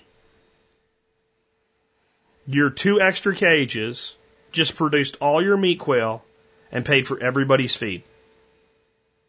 So you have to adjust that based on your own desires, needs, how much work you want to do, do you really want to sell eggs, etc. But that would be one way to do that and basically have birds that provide for their own needs. Oh, the, the inputs are from offsite, but the the 100% of the cost of production is covered on site. You see how that works? So that's how that would work out. And you could do that. And again, what you end up with there is the total, if we do it that way, is 27 quail. Because we have, we have three cages with just four girls apiece in them. And we can go denser than this, but we're just, we're giving them a, a you know, kind of a, a really nice existence here. So we have three cages with four girls in it. We have one more cage with four girls and our spare male in it. And then we have two cages where we're breeding, but we're only doing egg production with them other than when we're breeding for meat production. And each one of those cages has a, a male and four girls. And that way we have that spare male if we lose either male. Now, the other thing we can do is we can reduce costs and, and, and what have you. Once, once we've gotten our meat yield for the year, you know, we can, we can start culling off some of those other birds if we don't really need that many eggs. And all we need to do is keep a couple breeding pairs through our winter if we don't want to work hard in the winter. And we talked about, you know, doing it seasonally and we can ramp back up anytime we want to. This assumes you become good at hatching and incubating and brooding. That's what that assumes. If you want to buy your chicks and you're just willing to pay a dollar a piece for your chicks, then what you do is you do all your animals in your laying pit cages 100% female. You have no useless eaters and you have no stress over breeding. And you just buy your meat birds and you sell your surplus eggs. And you use the sale of your surplus eggs to buy your meat birds from a guy that does the hatching for you. And that's another way to do it. So you kind of think about this and don't lock yourself into this perfect being the enemy of the good. Now I want to do it all myself. Really? Did you build your own, like I said earlier, did you build your own car? Did you build your own house? You know? If you, if you make your own beer, did you make the bottle to put it in? Did you blow your own glass? If you did, right? Great. Did you, did you turn the sand into glass in the first place? You see what I'm saying? Like, don't, don't make this harder than it has to be. And we all have so much time and resources available to us. So when I think about producing meat, you know, I'd say the heck with it, go 100% into your girls. And what you do is you buy double what you need for your breeding stock. And then you just cull all your males. And then you, whenever you need more meat, you just go back to whoever you have as a local breeder. That's the easiest way to do that. Otherwise, yeah, you can you can produce 400 meat quail a year from uh, you know a stock of 16 to 24 birds, but there's a a lot of time where you're doing all this other work, brooding, hatching, incubating, and when you're growing them out, they have to be somewhere where would it just be easier just to have grow out cages or pens or aviaries or whatever and just source your chicks? And why not why, why not talk to the guy you're, you're getting them from? He's probably set up to do it. How much are they? The going rate's a dollar a bird. Okay, great. If uh, if you raise them to two weeks for me, can I pay you two dollars a bird? Most guys are like, yeah, because they're already they're already dealing with that anyway. It's no big deal to them. So they just phone you up when they have your birds. You go get them and you grow them out. You grow them out for four weeks. You slaughter them. If you need new females, you just take that out. So here's another way to work that. Think about this, right? So I have my little egg operation, 24 hens, right? Four birds, uh, in six cages, two by twos. And that's, they're just my layers. And they got plenty of room. They got a square foot of bird. The, the optimum perfect for confined quail. And they're doing their thing. And they're making poop and I'm feeding them microgreens and they're happy. They got customers. Okay. Now I got 24 birds. And, uh, I'm going to go ahead and move on and we'll come back to this as part of the next answer. Because the next question is, what are the input and the output numbers, feed time, production time, etc., for quail. Okay, so I kind of gave you that already, but we'll expand on it with the next thing. So what are the input and output numbers, feed time, time to production, all that stuff. Okay, so again, on average, two pounds of food per quail per month. Okay, so that's, that's it. The amount of time you spend depends on how efficient your setup is. Right now, because I have these water trough things inside the cage. Every day I have to go out there and pull them out and they're kind of, I have to pinwheel them and slide them out without spilling them and rinse them out and put them back in. And my feeders are on the inside like they're not supposed to be. So I have to pull every feeder out, fill it up, stick it back in there, collect my eggs 30 minutes a day for a six, six cage rack is about how much time I actually put in there. I, I'll actually, a lot of times I'm putting more time in there because I'm sitting there and I'm looking at it thinking, how can I improve this? Because the caging we have is an evolution toward the caging we want to build for people doing this small scale. So I'm doing a lot of thinking in there too. But call it 30 minutes a day. If I had my system set up to where the water was automated and the feed was on feeders on the outside, and all I had to do was just pull it out and dump a scoop of feed in and put it back up and pick up my eggs it, it would literally be less less than five minutes a day on time. The day that I pull all the pans out. So one day a week I pull all the pans out, I dump them in the wheelbarrow, I spray them out, uh, I fill them with wood chips, and I put them back in. That takes me 20 minutes. So those are the time inputs. It's not much.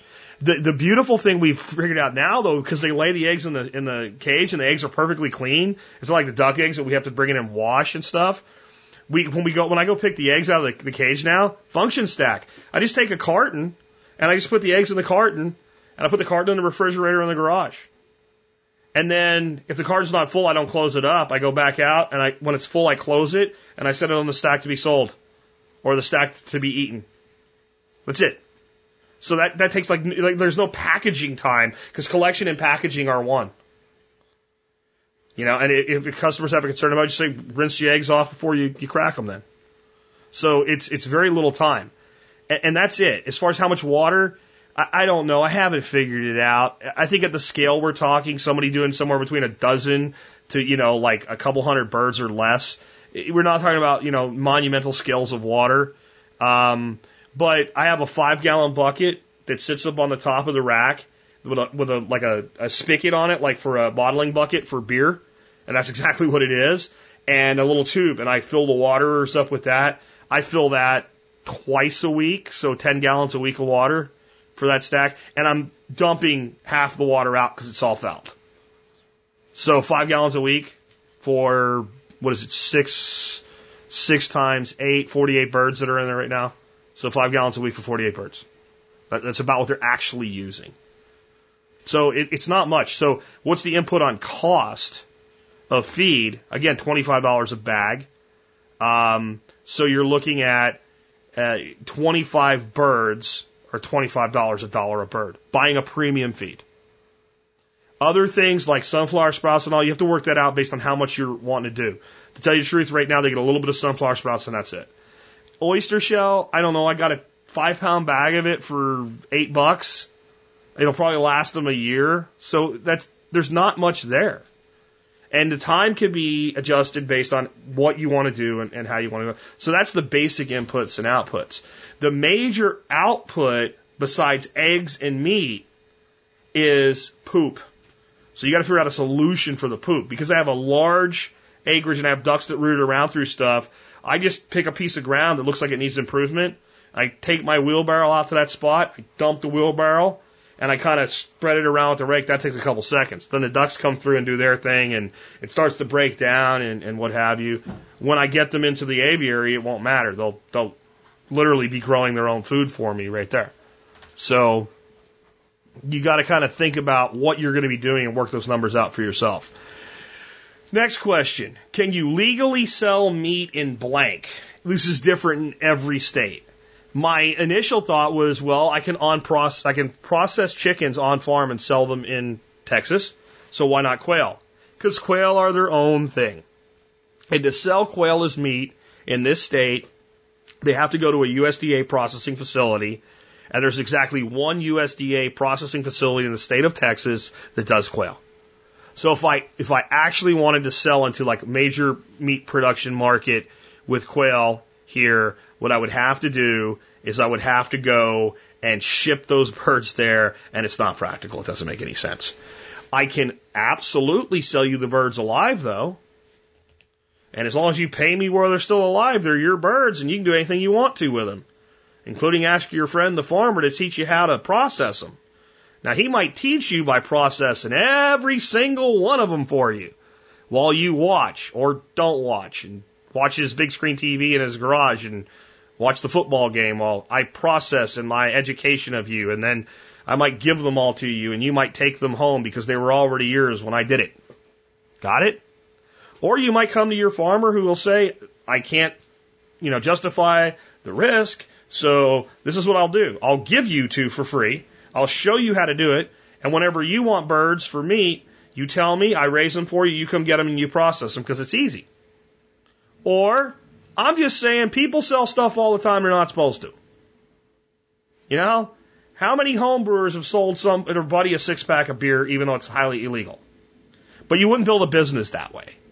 It wouldn't be something you did regularly. But I don't know. I think somebody that has a stack of quail in their garage that produces a few hundred birds beyond what they need, that has a couple friends that they sell, you know, four quail in a bag to 20 bucks to for cash.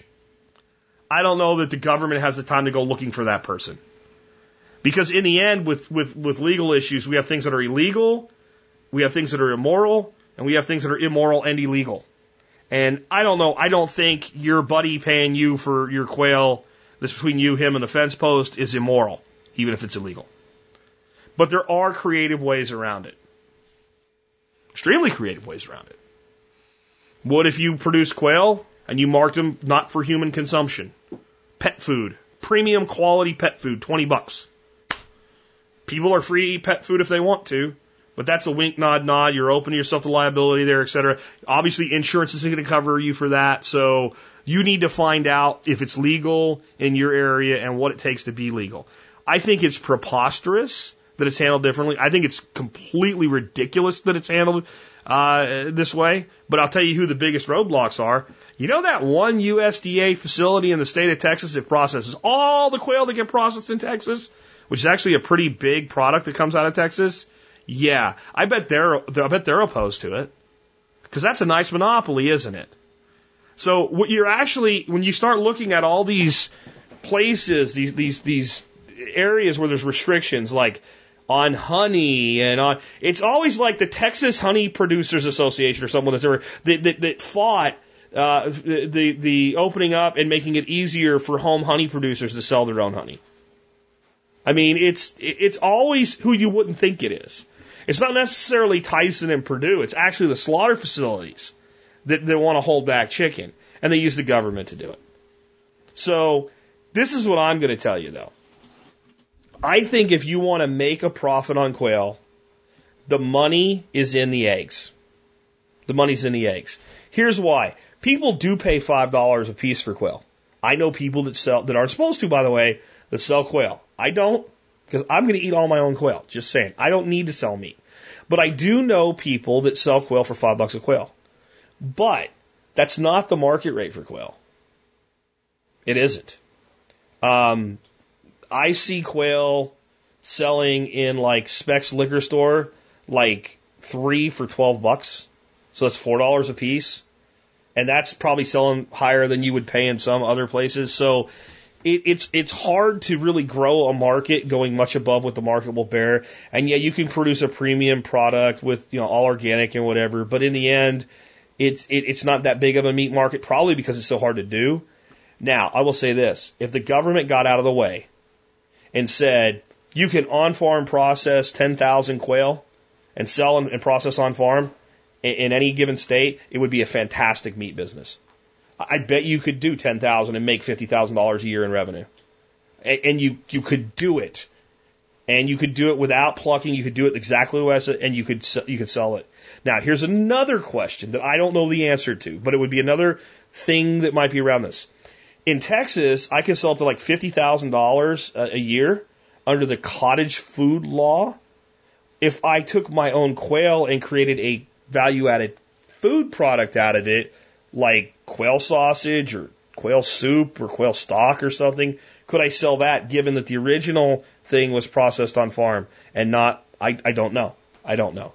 It's a very gray area and I would just overall generally say don't build your revenue model on that because it's shaky ground unless your state says it's okay. All right?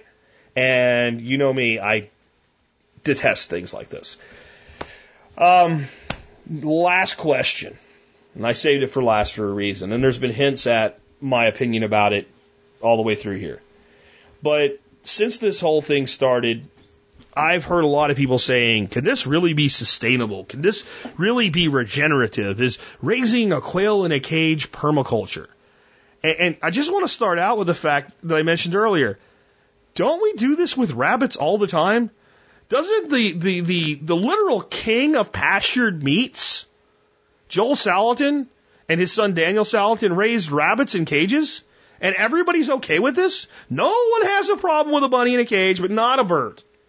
And yeah, well, but Joel Salatin tractors his rabbits, or Daniel Salatin tractors his rabbits. Yes, but the breeders sit in cages just like every other rabbit hutch on planet Earth. And nobody freaks out. Nobody goes, oh, can this be regenerative? And everybody goes, look at all the beautiful rabbit manure. Well, look at all the beautiful quail manure. Well, they're happy in there. So are the quail. They really are. If you, if you had been bred to be happy somewhere for 2,000 years, you'd be happy there too. That's why you're happy in a forest, because you were bred to be happy in a forest. For more generations than 2,000 years worth of it, by the way.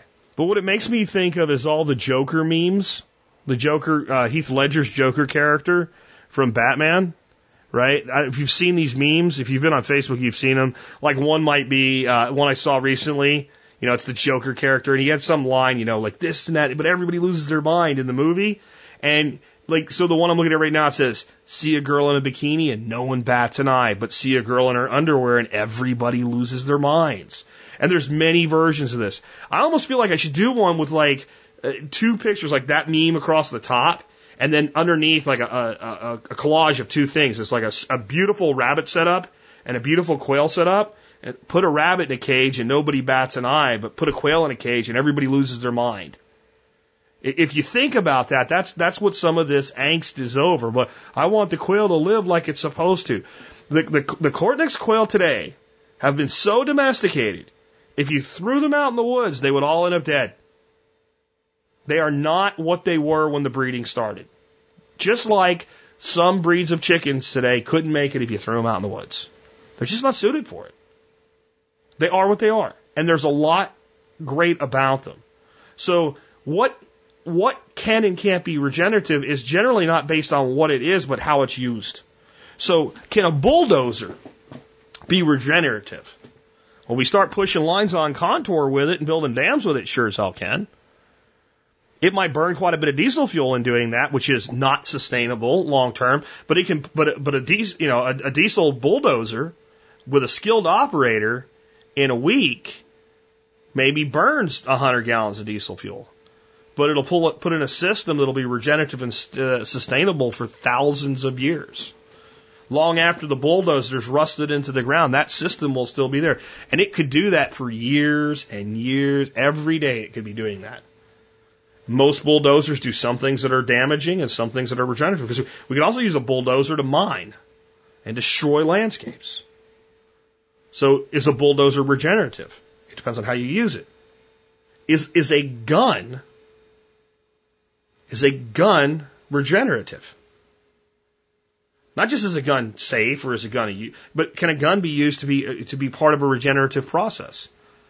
Well, in a well managed property, and we're using the gun as a control tool to harvest deer, we can actually take a small deer population and by harvesting the right deer at the right time, not only we produce meat, but the overall population of the deer can grow. We could also take the gun and shoot every single deer we see until we decimate the population. It's just a tool. How's it used? So can captive quail be part of a regenerative system?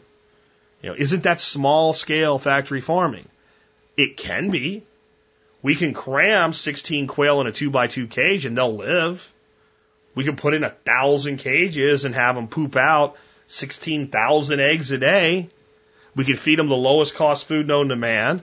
We could take all the manure that falls out and, and, and just have this toxic ick in it because of GMOs and pass through herbicides.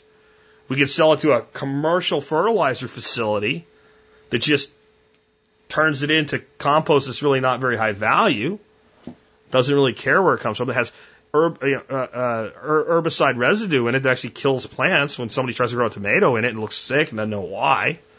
Or we can leave all that stuff to just lay and rot somewhere and stink and go anaerobic, right? Or we can use it to produce biogas. Or we can use it to produce high quality compost by giving high quality inputs to the quail.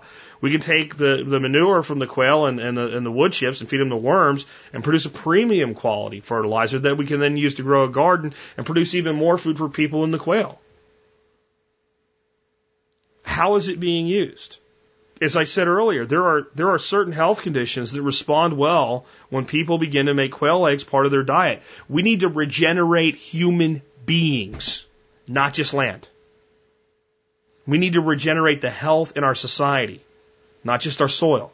The two are linked, and we need to do both, but we can. How regenerative is it when you become a supplier of eggs to someone who was buying toxic ick eggs from Albertsons or Walmart until you came around? How regenerative is it for your family to say, this is where our food comes right from right here and produce their own food? How regenerative is that? What do quail, you know, what are the intrinsic characteristics of a quail? They, they scratch like little chickens, they eat. We can put them in a system like I'm talking about and produce five different outputs from them. They, they can control pests to a degree in a, in a quail tractor. We can tractor them around and through a garden. We can tractor them in places that it's really not convenient to tractor chickens. So we can take our gardens and make the width of the rows between our garden rows the width of our quail tractors and tractor our quail from there. We could do that with a chicken too, but doesn't mean the quail can't do it. And we can put the quail where the chicken can't go. We can put the quail where the chicken can't go. People that can't keep chickens can keep quail. And they can produce meat and eggs, where with chickens, if you're in a place where you can only keep a small flock, like four to six chickens, you'd still be better off with quail because the meat quality of a cold chicken is crap. So how regenerative is it to start putting food in the backyards of suburbia beyond just a vegetable garden, to actually be able to produce meat and, and eggs locally. Because even if you can't sell meat, you can still give it to your neighbor. And maybe they give you something back. Like, I don't know, a big bushel of apples from their tree or whatever it is. Right? How, how regenerative is that? Just because something can be abused doesn't mean that it has to be abused. Just because something can be abusive doesn't mean it has to be abusive. It's, it's, it's all in the application. How regenerative is it if a family that wants to become farmers and go full scale with it starts with something like quail and microgreens and develops a customer base and develops a freaking income and files a, a, a, Schedule F on their tax return for two years so they qualify to borrow money under an ag loan and go out and buy a farm and transform the whole farm. And this is their starting point and their skill set and their market development. How regenerative is that? I find the question almost a little bit offensive, except that some people asking it don't mean it that way. Some people are legitimately asking the question. Some people just are concerned, but some people, I think, want to insinuate that this type of thing can't be regenerative. And, and, and there's people that don't know, so it's an ignorance issue, and I don't mean that as an insult. There's people that do know, but they just don't like seeing people able to succeed because I don't really know of something that can make this work for as many people as this can when we come to going to high quality food at this level of nutrient density. Because a tomato, a cucumber, a potato cannot compete for nutrient density with meat and eggs. It can't. And, and anybody that's an honest person knows it can't. I'm not saying you can't put together a vegan diet and be healthy. You can. I think you do better with some animal product, but you can. It can be done, but it can't be done in the backyard in suburbia.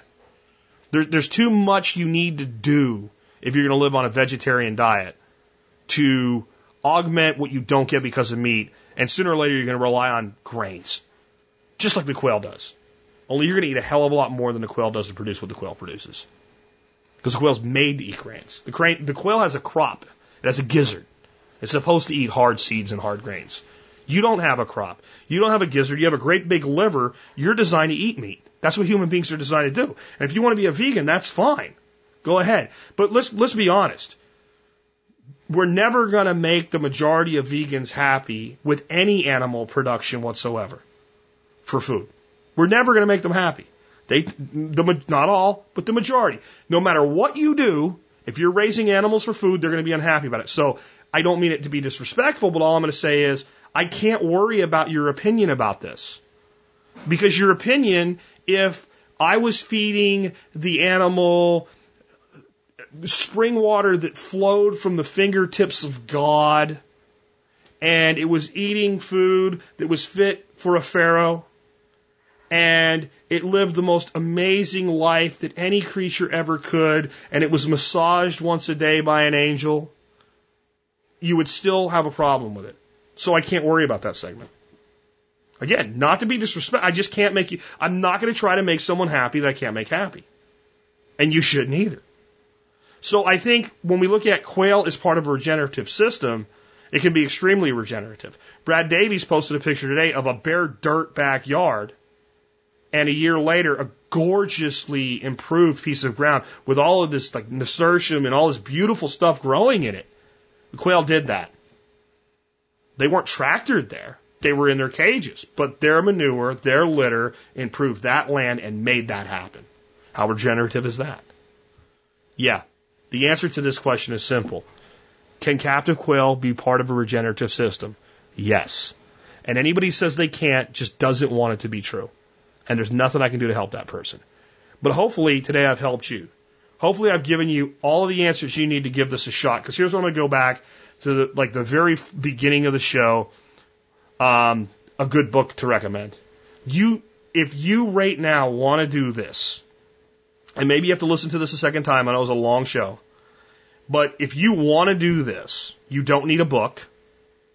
You need a caging system, a control system. You need shelter, you need water, you need food, and you need quail. And you'll figure it the heck out. You'll figure it out. Because in the end, that's how this always works. You can read books and read this and read that. This isn't raising cattle. This isn't that hard. There are literally hundreds of people online on forums every day that exist in some weird uh, way just to help other people do stuff like this. The regenerative, regenerative ag group on Facebook has half of these questions were already answered before I did the show by other people that commented in the comments, right? So there are there is answers. There are people that will help you. If you find somebody locally to buy from, they'll show you what they're doing. Start there and make it better. And that's my, my kind of my, my finish with this on the regenerative thing. You don't have to get this perfect or even as good as you can to get started. Get started and figure out what works and then move toward things that are more natural. I have quail in cages right now because I have customers that want eggs. I have quail in cages right now to learn about them, to develop a better quality cage for other people to use while I build my aviary. I'm not going to wait till it's done to bring a quail here because I have things to get done in the interim. And I'm trying to build a system that will be the most natural way that you can practically raise these animals. But I'm not starting there. I'm heading there. And that's how you know if you're actually getting things done in a regenerative way. If you're starting and actually doing something instead of sitting around doing nothing and bitching that other people are doing it wrong, and yet your starting point is not your finish point, and you're migrating from that starting point to something better, something better, something better, until you've optimized it for what's possible for you now, then you're regenerative. Otherwise, all you are is a loudmouth. And there's a lot of loudmouths in this world. This permaculture, you call it whatever you want. The sustainable agriculture, regenerative, you know, restoration, this whole world, it's full of a lot of people that talk a lot of stuff and they don't do anything. And it's funny. They always talk about the people that are actually getting shit done. So come hang out with us at Regenerative Agriculture on Facebook even if you don't like quail, because there's something there you probably will like.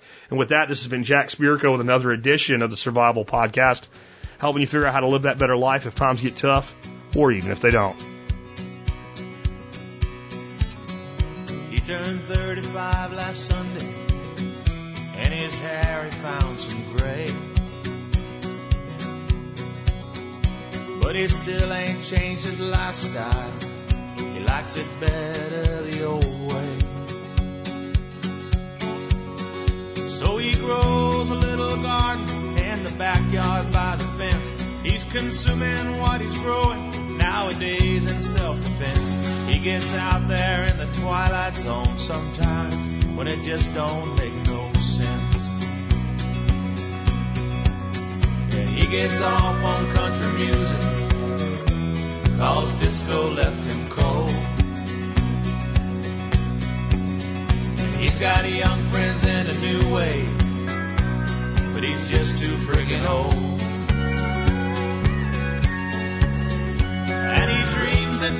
Woodstock and the day John Lennon died.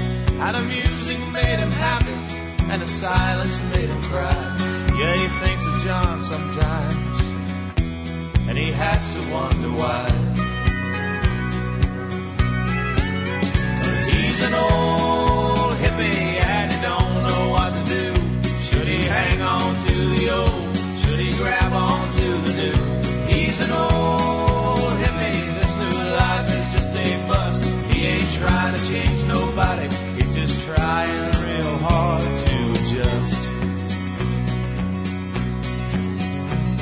was sure back in the 60s that everyone was hip.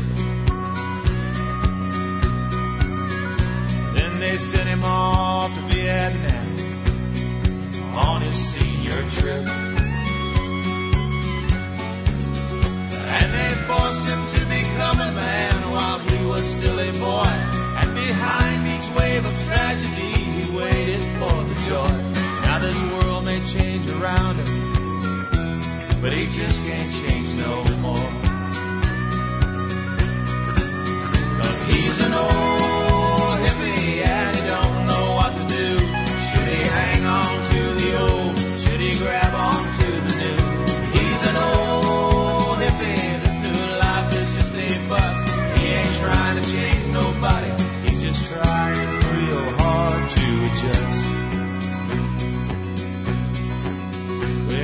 stays away a lot now from the parties and the clubs. And he's thinking while he's jogging around, sure is glad he quit the hard drugs. Cause him and his kind get more endangered every day. And pretty soon the species will just up and fade away. Like the smoke from that torpedo. Just up and fade away. Yeah, he's an old hippie and he don't know what to do. Should he hang on to the old? Should he grab on to the new? He's an old hippie. This new life is just a bust. He ain't trying to change nobody. He's just trying